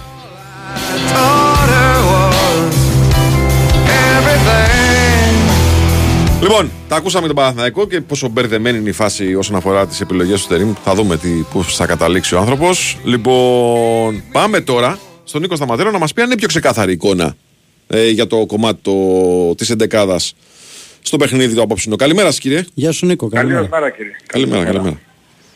Έχουμε δύο ερωτηματικά στην άμυνα και ένα ερωτηματικό στη μεσαία γραμμή για την αρχική ενδεκάδα. Okay. Ποιο σαφή εικόνα έχεις εσύ? Σε σύγκριση με τον Παναθηναϊκό. Ναι. Δεν έχει ανοίξει τα χαρτιά του Καρβαλιάλ, γιατί θέλει να δει και κάποιους άλλους παίχτες σήμερα. Τώρα δηλαδή πρέπει να κάνει τις δοκιμές του. Okay. Οπότε αργότερα θα ξέρουμε αν ξεκαθαρίσει η κατάσταση. Αλλά με την όποια διαχείριση κάνει από χθες και προχθές, προβληματίζεται για Μπιανκόν Ντόι, για Ρίτσαρσον Ορτέγκα και για το αν θα παίξει με 3 και τον Αλεξανδρόπουλο ή αν θα παίξει με 2 και τον Αλεξανδρόπουλο στη θέση του Καμαρά. Okay. Αυτά είναι δηλαδή τα ερωτηματικά. Και περιμένουμε στις πρωινές δοκιμές του Ρέντι να δούμε τι ακριβώς θα αποφασίσει ο Καρβαλιάλ εν ώψη του παιχνιδιού. Καταλαβαίνεις ότι αν παίξει με 3 ψάχνουμε να δούμε ποιος θα μείνει έξω. Αν δηλαδή βάλει και τον Αλεξανδρόπουλο, αν θα μείνει έξω ο Ποντένσε ή αν θα μείνει έξω κάποιος άλλος, και στέκομαι στον Ποντένσε γιατί περιμένεις εννοείται πολλά περισσότερα από το συγκεκριμένο ποδοσφαιριστή και δεν τα έχουν πει στον Ολυμπιακό, ιδίως το τελευταίο διάστημα. Ο Μασούρας με έβαλε 2 γκολ όπως προχθές. Ο Μασούρας έχει πολύ καλή εικόνα καλώς στον τερμπι. Δηλαδή ναι, την κερδίζει και τη θέση. Ο Μασούρας τώρα είναι πολύ καλός παίκτης, παιδιά. Την κερδίζει τη θέση. Έχει τον γκολ, έχει την κίνηση. Εντάξει, δεν αφισβητεί κανένας ότι και ο Ποντένς είναι καλός παίκτης. Ναι, αλλά τον Μασούρα τον αφισβητάνε πολύ. Συγγνώμη, ναι, αλλά κοίταξε, όταν δεν πάει καλά Ολυμπιακός, τον Μασούρα κράζουν. Ναι. Αδίκως για μένα. Αυτό που λέει ο Τάσος, αν ρωτήσεις ποιον αμφισβητούν περισσότερο, τον Μασούρα θα σου πούνε. Κάτσε. Και για μένα είναι ένας πάρα πολύ καλός παίκτης και παίκτης της ομάδας, δηλαδή παίκτης που προσφέρει, παίκτης που σκοράρει. Δεν βρίσκεις εύκολα τέτοιους παίκτες. Αυτή είναι η άποψή μου τώρα. Okay. Και περιμένουμε λοιπόν να δούμε στις πρωινές δοκιμές αν θα είναι 4-3-3 ή 4-2-3-1, αλλά με τον Αλεξανδρόπουλο στη θέση του Καμαρά. Γιατί και ο Καμαρά 8 μέρες άδεια πήρε, γύρισε και είναι σαν να μην γύρισε. Ο Νίκος όταν παίρνει φορά να χώσει είναι απόλαυση. Δεν έχει γόνι, δεν έχει στρογγυλός. Τα λέει, έχει γωνία. Άμα πέσει θα χτυπήσεις, δεν πάει περίπτωση. Έχω άδικο για τον Καμαρά? Εντάξει, η αλήθεια είναι ότι παρουσιάζεται λίγο διαφορετικός. Έφυγε πριν το παιχνίδι με τον Ατρόμητο, είχε προσωπικό πρόβλημα, του έδωσε την άδεια προπονητής. Έλειψε 8 μέρες, δηλαδή πήρε 6 που πήραν όλοι συν 2, 8 και ακόμα τον ψάχνουμε. Δεν έχει σχέση με τον Καμαρά που έχει ανάγκη ο Ολυμπιακός. Απέχει πάρα πολύ. Και δεν στέκομαι δηλαδή, δεν κάνεις τη φάση με τη Λαμία που του γυρίζει την μπάλα, νομίζω ο Μασούρας, και κλωτσάει αέρα. Αυτό μπορεί να συμβεί σε οποιονδήποτε. Δεν είναι η συγκεκριμένη φάση, είναι η γενικότερη εικόνα του. Που δεν έχει καμία σχέση με τον ποδοσφαιριστή που έχει ανάγκη ο Ολυμπιακός. Mm. Και που έχουμε δει ότι μπορεί να προσφέρει.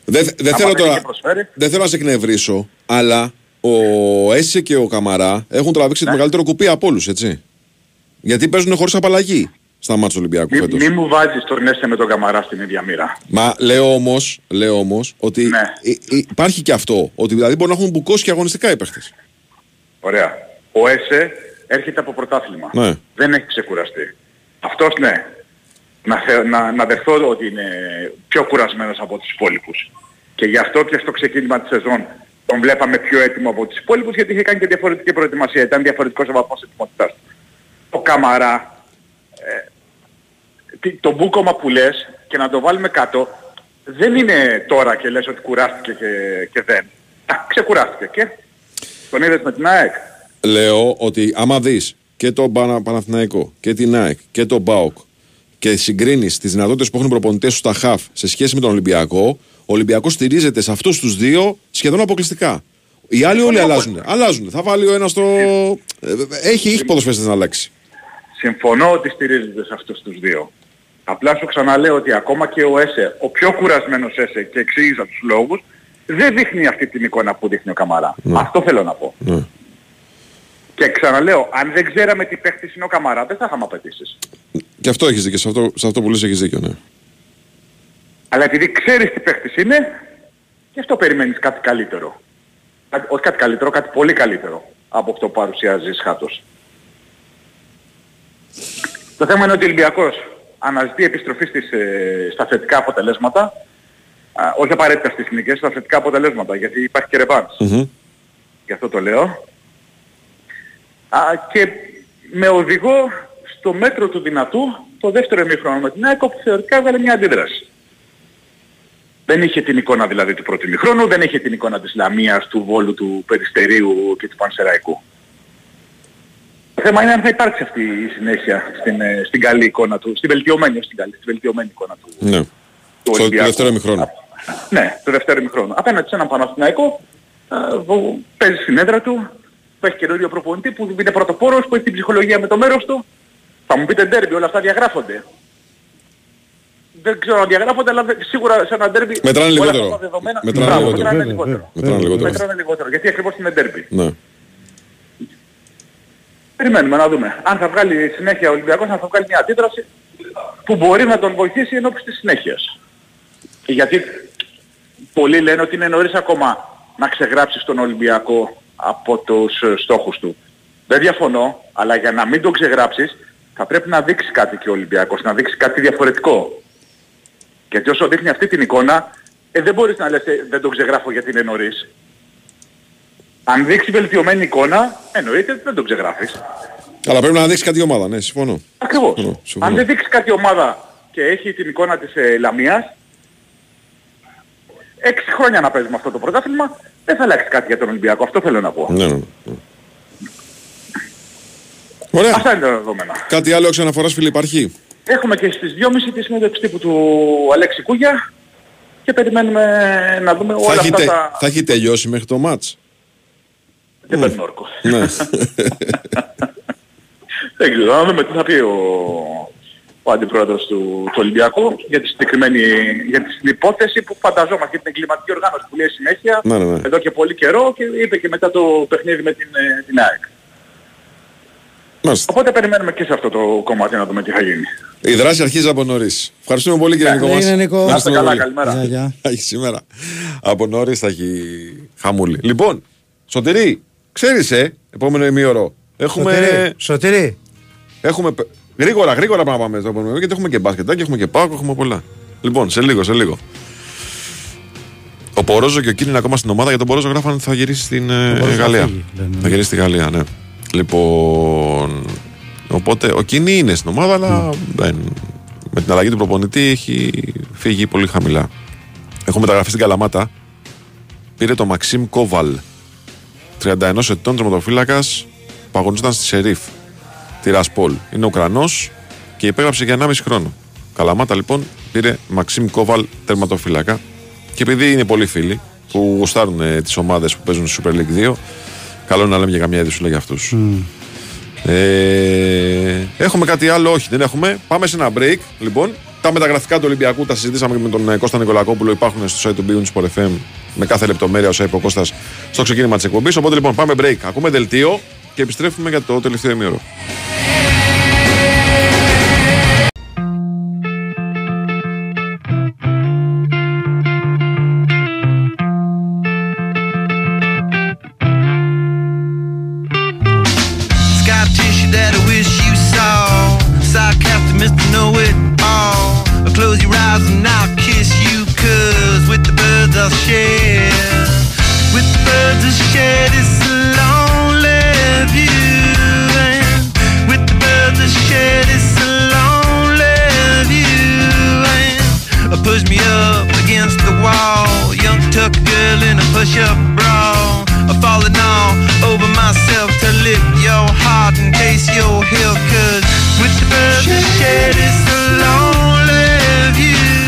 Λοιπόν, τα είπαμε για το μεγάλο ντέρμπι, τα είπαμε για το παιχνίδι της ΑΕΚ με τον Άρη. Πολύ πιο, πώς να το πω έτσι, όχι βατό, αλλά πολύ πιο χαλαρού ρυθμού παιχνίδι. Είναι αυτό που έχει να παίξει ο Παοκ με το Βόλο. Βέβαια, εντάξει. Έχει κερδίσει και το πρώτο μάτς. Δημήτρη Τζομπατζόγλου για τις λεπτομέρειες του παιχνιδιού αυτού. Καλημέρα, κύριε. Γεια σας, Δημήτρη. Γεια σας. Καλημέρα. Για να δούμε, γιατί έχει μπει αμφιβολία εκεί που είχαμε μια σιγουριά για το τι παρουσιάζει ο Παοκ. Ένα δίμηνο ολόκληρο. Όχι μόνο με αποτελέσματα αλλά και με εξαιρετικές εμφανίσεις και όχι μόνο με βατούς αντιπάλους, μικρομεσαίους και εγώ στην Ελλάδα, αλλά σε πολλά επίπεδα και στον Ολυμπιακό, στη Φραγκφούρτη, εντός, εκτός, με κόσμο, χωρίς κόσμο. Είχαμε συνηθίσει και είχαμε μια βεβαιότητα, τώρα μπήκε αμφιβολία μετά τον Άρη, τι μπορεί να συνέβη. Ίσως έχουν γίνει πάρα πολλές αναλύσεις, μπορεί να είναι και υπερβολικές εντός ομάδας. Δεν συμφωνούν ότι έχει γίνει κάτι φοβερό, ότι υπάρχει κάποιο συγκεκριμένο τακτικό πρόβλημα ή αγωνιστικό ή ότι ο ΠΑΟΚ υστερεί, ξέρω εγώ, σε δύναμη, στις μονομαχίες. Δεν συμφωνούν. Θα φανεί πάντως στη διάρκεια και στα επόμενα ντέρμπι ίσως πιο πολύ θα φανεί τι ακριβώς μπορεί να γίνεται. Σίγουρα υπολογίζουν πολύ το σημερινό παιχνίδι. Δεν υπάρχει κανένας εφησυχασμός. Φάνηκε και από την αποστολή. Δεν έμεινε βασικός ή κάποιος υγιής εκτός. Άφησε το Βιερίνια και τον Άσμπερκ που είναι λογικές επιλογές. Έξω είναι οι Αφρικανοί βεβαίως που λείπουν, ο Σαμάτα με τον Εγκόγκ. Όλοι οι υπόλοιποι είναι στην αποστολή, μαζί και ο Λίρατζης που έχουμε πει ότι τον ανέβαλε τον δανεισμό του ΠΑΟΚ. Το ξανασκέφτεται αν θα τον παραχωρήσει κάποια ομάδα και ειδικά στον Αστέρα της Τρίπολης που έδειξε πολύ ζεστός για να αποκτήσει τον 23χρονο μπακ. Είναι σήμερα και ο Λίρατζης στην αποστολή. Είναι 5 χαφ όλοι τους, είναι και οι 5 μεσοεπιτικοί. Στα φόρο Πάοκ που έχει τον Μπράντον με τον Τζίμα και στην 11 θα έχει σίγουρα 7 με 8 αλλαγές σε σχέση με τον αγώνα κόντρα στον Άρη. Σίγουρος είναι ο Ράφα Σουάρες για να επιστρέψει στα αριστερά. Σίγουρος ο Μιχαηλίδης που πηγαίνει μία-μία με τον Κουλιεράκη. Σίγουρες αλλαγές στο κέντρο για τον ΠΑΟΚ. Θα μείνουν έξω με ΙΤΕ με τον ΟΣΔΟΕΦ που δεν πήγαν και καλά. Βέβαια και ποιος πήγε καλά, δεν πήγε κανείς καλά την Κυριακή.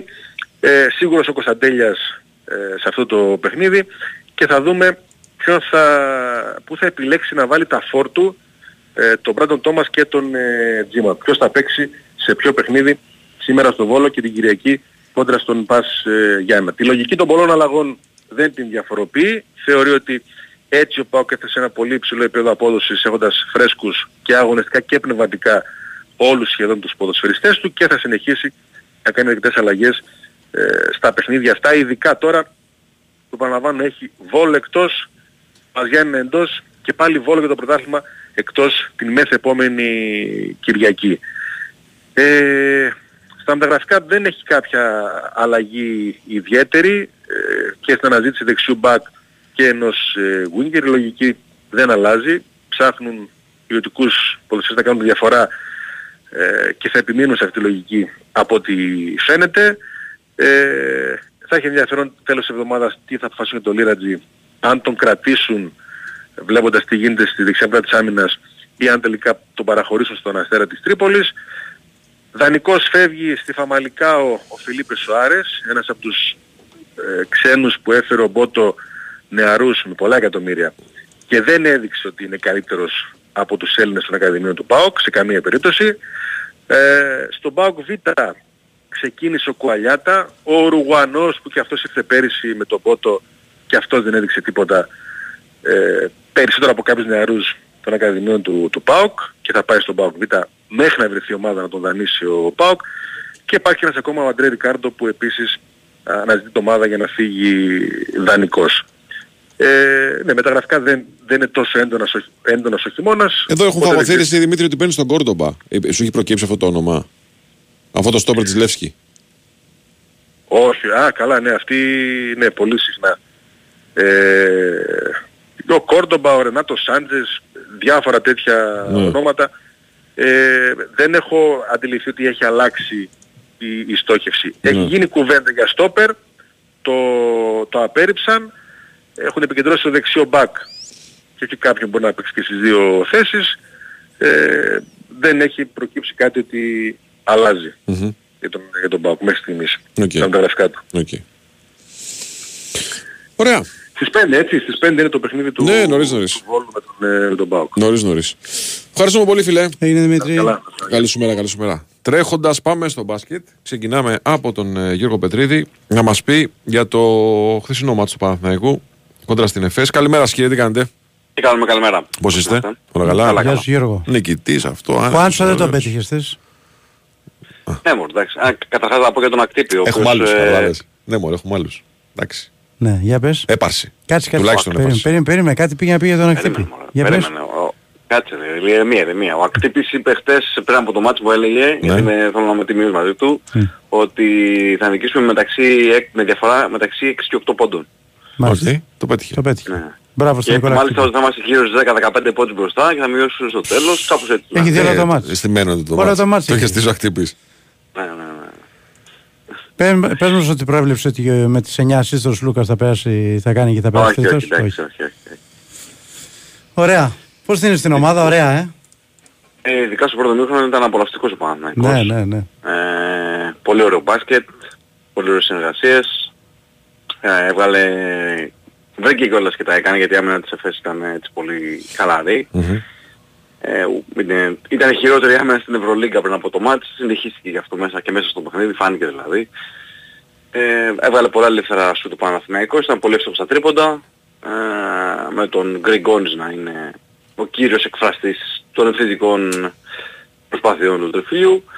Αλλά στο δεύτερο ημίχρονο ήρθε λίγο έτσι ένα μπλοκάρισμα, έτσι ένα βραχικύκλωμα και έδωσε και το δικαίωμα στους Τούρκους να τον πλησιάσουν. Σε απόσταση ενός σουτ, εκεί με τον Πλάις να έχει την ευκαιρία να σοφαρίσει, ευτυχώς το έχασε. Και μετά ο Γκραντ το καθάρισε με το τριποντάκι. Τώρα για τον Γκραντ θέλω να πω κάτι, αλλά θα μας κλείσει το σουρό ότι έχει πολλά κιλά. Ναι, καταλάβαμε, δεν χρειάζεται. Ναι.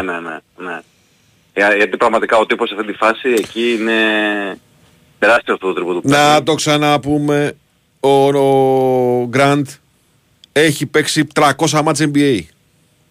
Και είχε ρόλο στο NBA. Δεν είναι, δηλαδή, δεν ήταν towel waiver που λένε. Δεν τους βλέπει, λέει, δηλαδή, με λίγα λόγια. Όχι, έχει εμπειρία το παιδί. Δεν τους βλέπει αυτό. Έχει εμπειρία. Δεν είναι... Έχει παίξει τρομερή άμυνα στο Λάρκιν. Άστο τώρα, με θηρία τα έχει βάλει. 300 μάτς δεν είναι. Ούτε 5 ούτε 10. Τον έχει εξαφανίσει το Λάρκιν. Χώρια που είναι από οικογένεια άκρος μπασκετική. Έχει βγάλει παιχταράδες. Αδέρφια, θείοι, ξαδέρφια, όλη η οικογένεια μπάσκετ παίζει. Ναι. Παιδιά, χωρίς πλάκα, εγώ τώρα μια διακοπή, μια και το αναφέρετε. Εάν λέγαμε η κορυφαία φετινή μεταγραφή του Παναθηναϊκού, εγώ θα έλεγα του Γκραντ. Ναι. Εντάξει, ο Σλούκας προκαλεί τον ενθουσιασμό και φυσικά παικτάρα είναι και γουστάρουν που τον βλέπουν κλπ. Αλλά εγώ λέω για έναν παίκτη που δεν περιμένεις να τον δεις και έχει κλέψει την παράσταση από όλους. Γιατί είναι ο πιο σταθερός παίκτης και αμυντικά και επιθετικά, έτσι δεν είναι? Ναι. Και όταν λείπει... Και με λεπτά που παίρνει... Άστορε. Τώρα μιλάμε, ο άνθρωπος είναι λίρα 100. Και πώς είχε περάσει κάπου το ραντάρ τόσων ομάδων στην Ευρωλίγκα. Εντάξει, είχε παίξει βέβαια Μιλάνο, αλλά στο Μιλάνο είναι νεκροταφείο παιχτών. Ο Αταμάν δεν τον έφερε. Ο Αταμάν τον έφερε και τον είχε με λεπτομέρεια, που νομίζω ότι δεν την είχαμε έτσι κατά νου. Ο Αταμάν το καλοκαίρι έλεγε ότι εγώ αυτόν τον παίκτη τον θέλω για αμυντικό εξολοθρευτή, για να είναι ο καλύτερος αμυντικός μου στην περιφέρεια. Είναι ένα στοιχείο αυτό το οποίο δεν μας το είχε δείξει η αλήθεια μέχρι τώρα στην καριέρα του. Αλλά ο Αταμάν εντάξει προφανώς κάτι είχε δει, όπως είχε δει σε τόσους. Τον είχε αντιμετωπίσει κιόλας. Ναι, στο τουρκικό πρωτάθλημα. Όπως έχει δει σε τόσους και τόσους παίκτες κάποια πράγματα, ο Τούρκος προπονητής, όλη του την προπονητική καριέρα. Το είδε και στον Γκραντ αυτό το στοιχείο. Και ευτυχώς το κατάλαβε νωρίς και ο Παναθηναϊκός και του έκανε συμβόλαιο μεγαλύτερο. Τον έδεσε στο άκρο. Μάλιστα. Χτες, δηλαδή με τον Λάρκιν αυτό που είχε κάνει δεν υπάρχει. Δηλαδή είναι... τον έχει εξαφανίσει ο Λάρκιν. Όχι απλά δεν υπήρχε πόντο στο πρώτο μήχρονο, δεν έβλεπε το καλάθι. Σε συνδυασμό βέβαια με τα hedge out που έκαναν και υψηλοί, έτσι. Αλλά τον κυνηγούσε παντού ο Γκραντ. Αυτό πάντως είναι 35, το πιο εντυπωσιακό στοιχείο του Παναθηναϊκού που βλέπουμε με τον Αταμάν. Είναι μια ομάδα που κάνει κάτι το οποίο δεν το περίμενε κανείς. Παίζει τρομερή άμυνα. Ναι.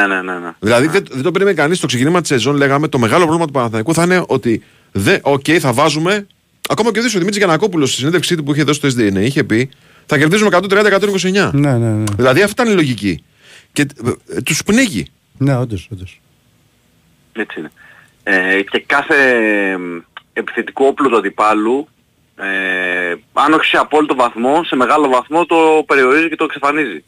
Σε θυμίζουν όλες τις περιπτώσεις και με το Shield στην Αρμάνι Μιλάνο, και με το Jones στη Βαλένθια, με το Howard στην Μπασκόνια. Είναι το αμυντικό πλάνο γενικότερα, και αυτό νομίζω πρέπει να σταθεί στο προπονητικό επίπεδο του Παναθηναϊκού.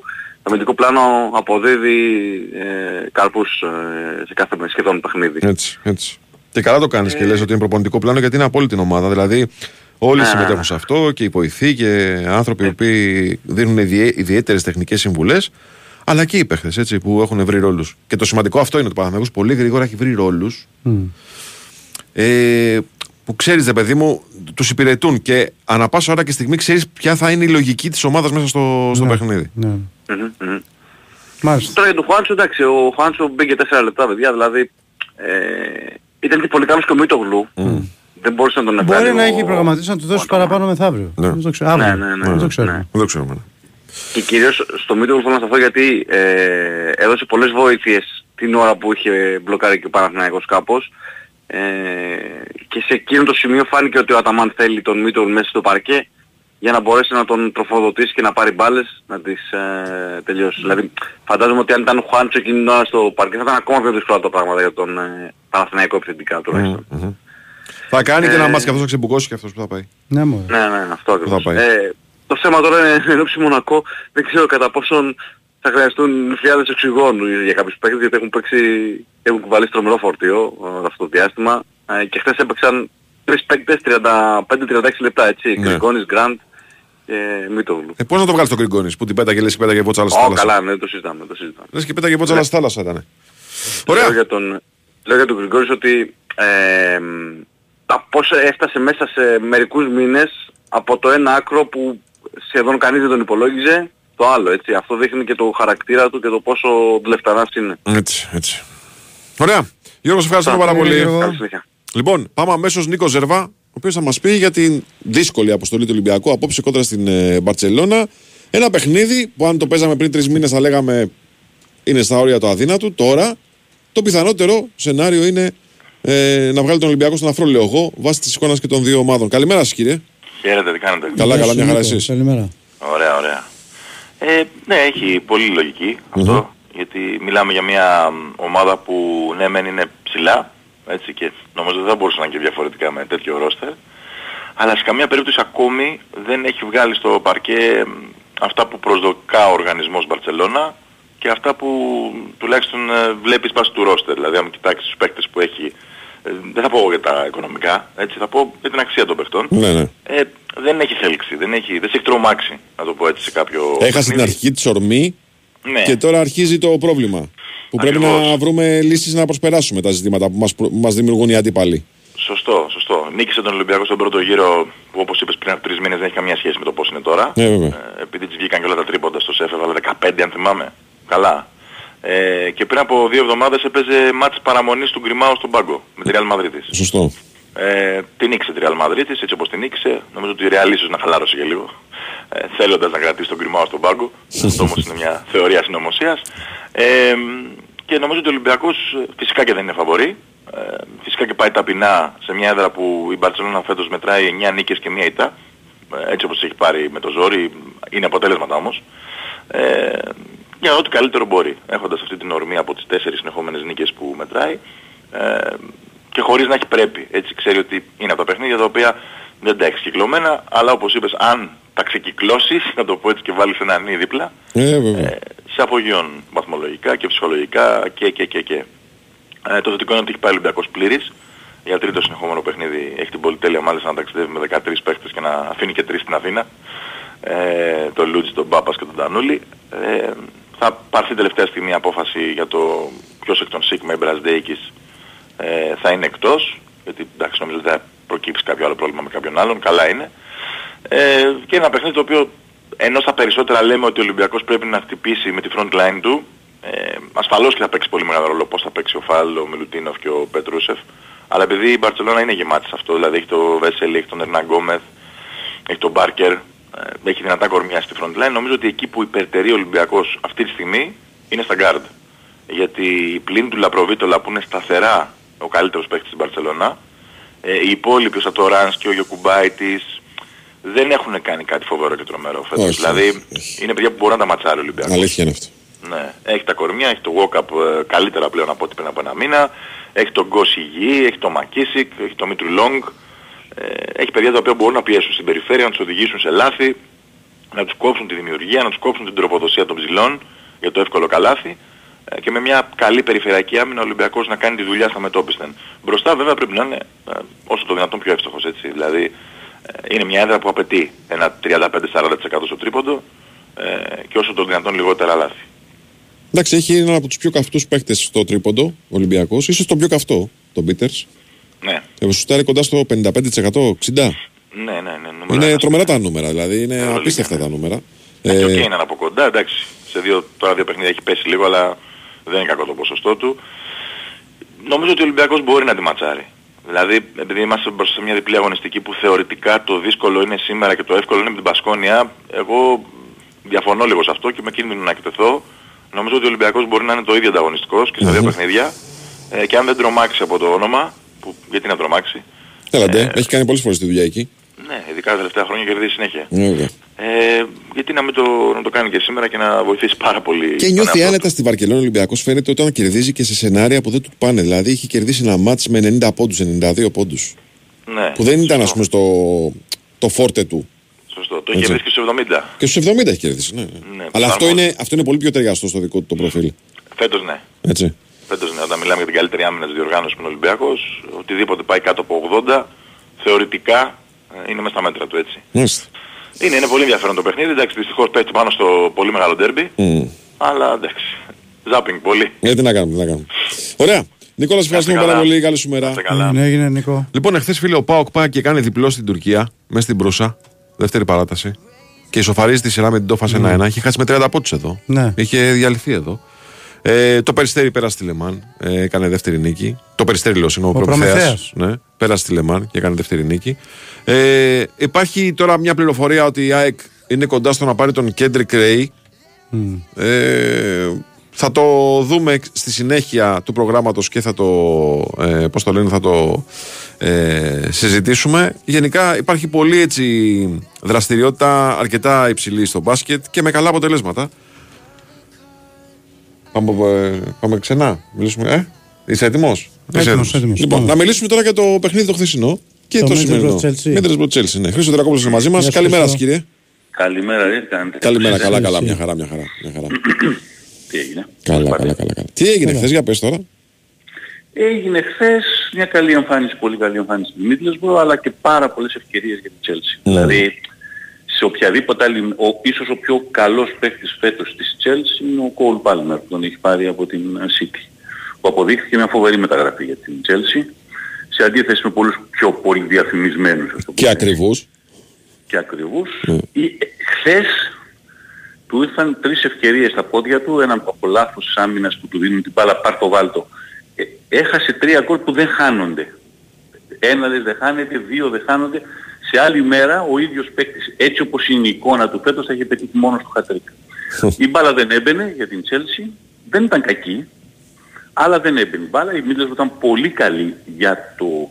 Υπολογίζεται ότι είναι ομάδα της Championship και υπολογίζεται ότι το κύπελο, ας πούμε, πριν από λίγες μέρες Μίντλεσμπρο στον Βίλα, η Βίλα βρήκε το γκολ το 0-1 και έφυγε νικήτρια από εκεί. Τώρα αυτό το 1-0, πάλι η Τσέλσι είναι το φαβορί στη Ρεβάνς, αλλά είναι το 1-0, είναι πάντα ένα αποτέλεσμα, δεν μετράνε εκτός έδρας γκολ κτλ. Οπότε οτιδήποτε μπορεί να γίνει, αλλά νιώθει η Μίντλεσμπρο, ρε παιδί μου, ότι μέχρι τη Ρεβάνς αυτή της 23ης Γενάρη είναι μέσα στο κόλπο της συζήτησης για το τίμησε χθες και την ομάδα του 2004 που ήταν αρκετή εκεί.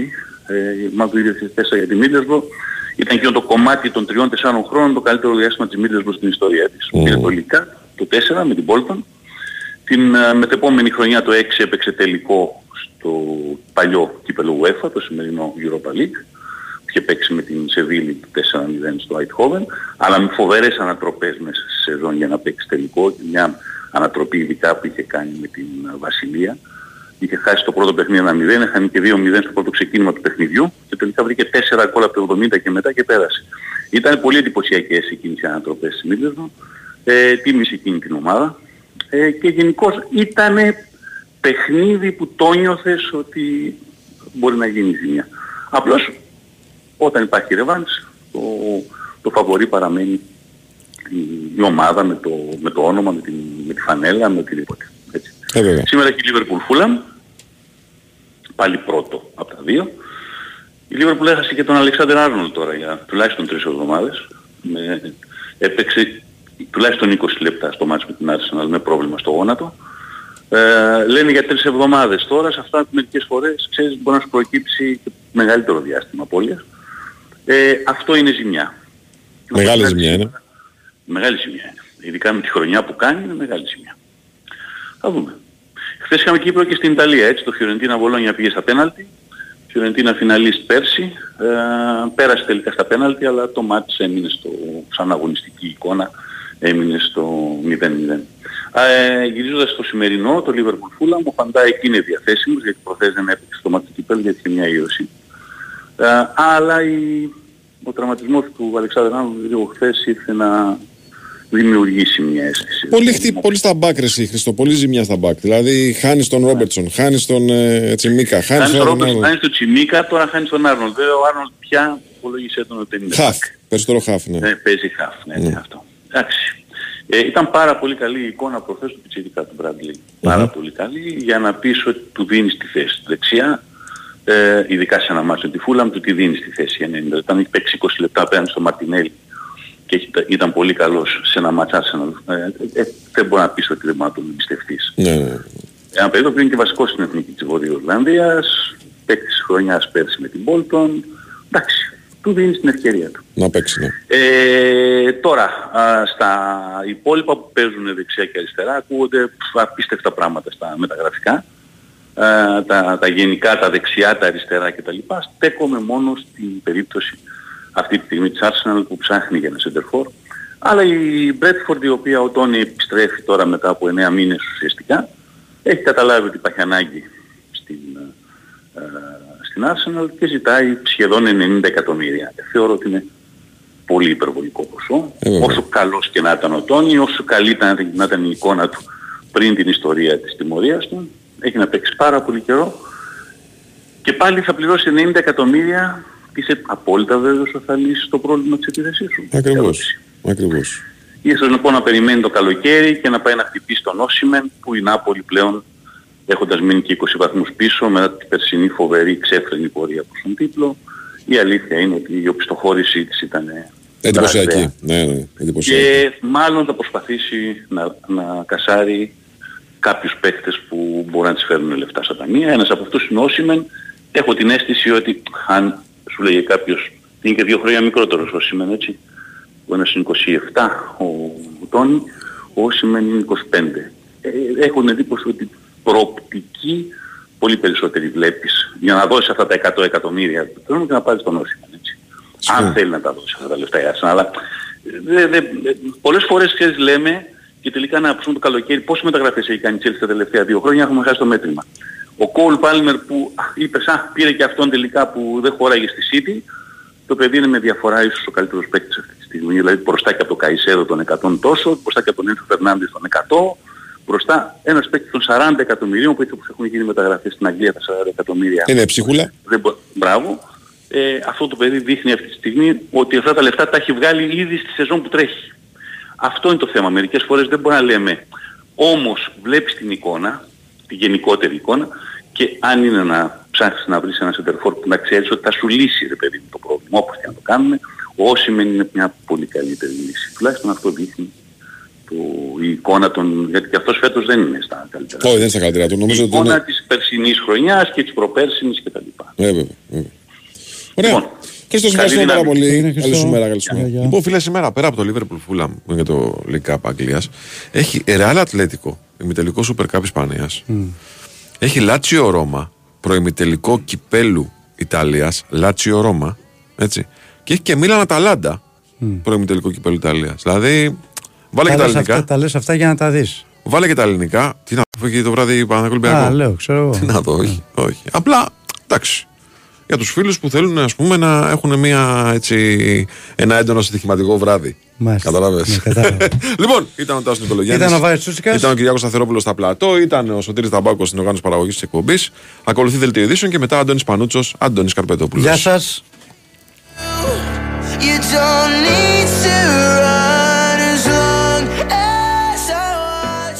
Η bwinΣΠΟΡ FM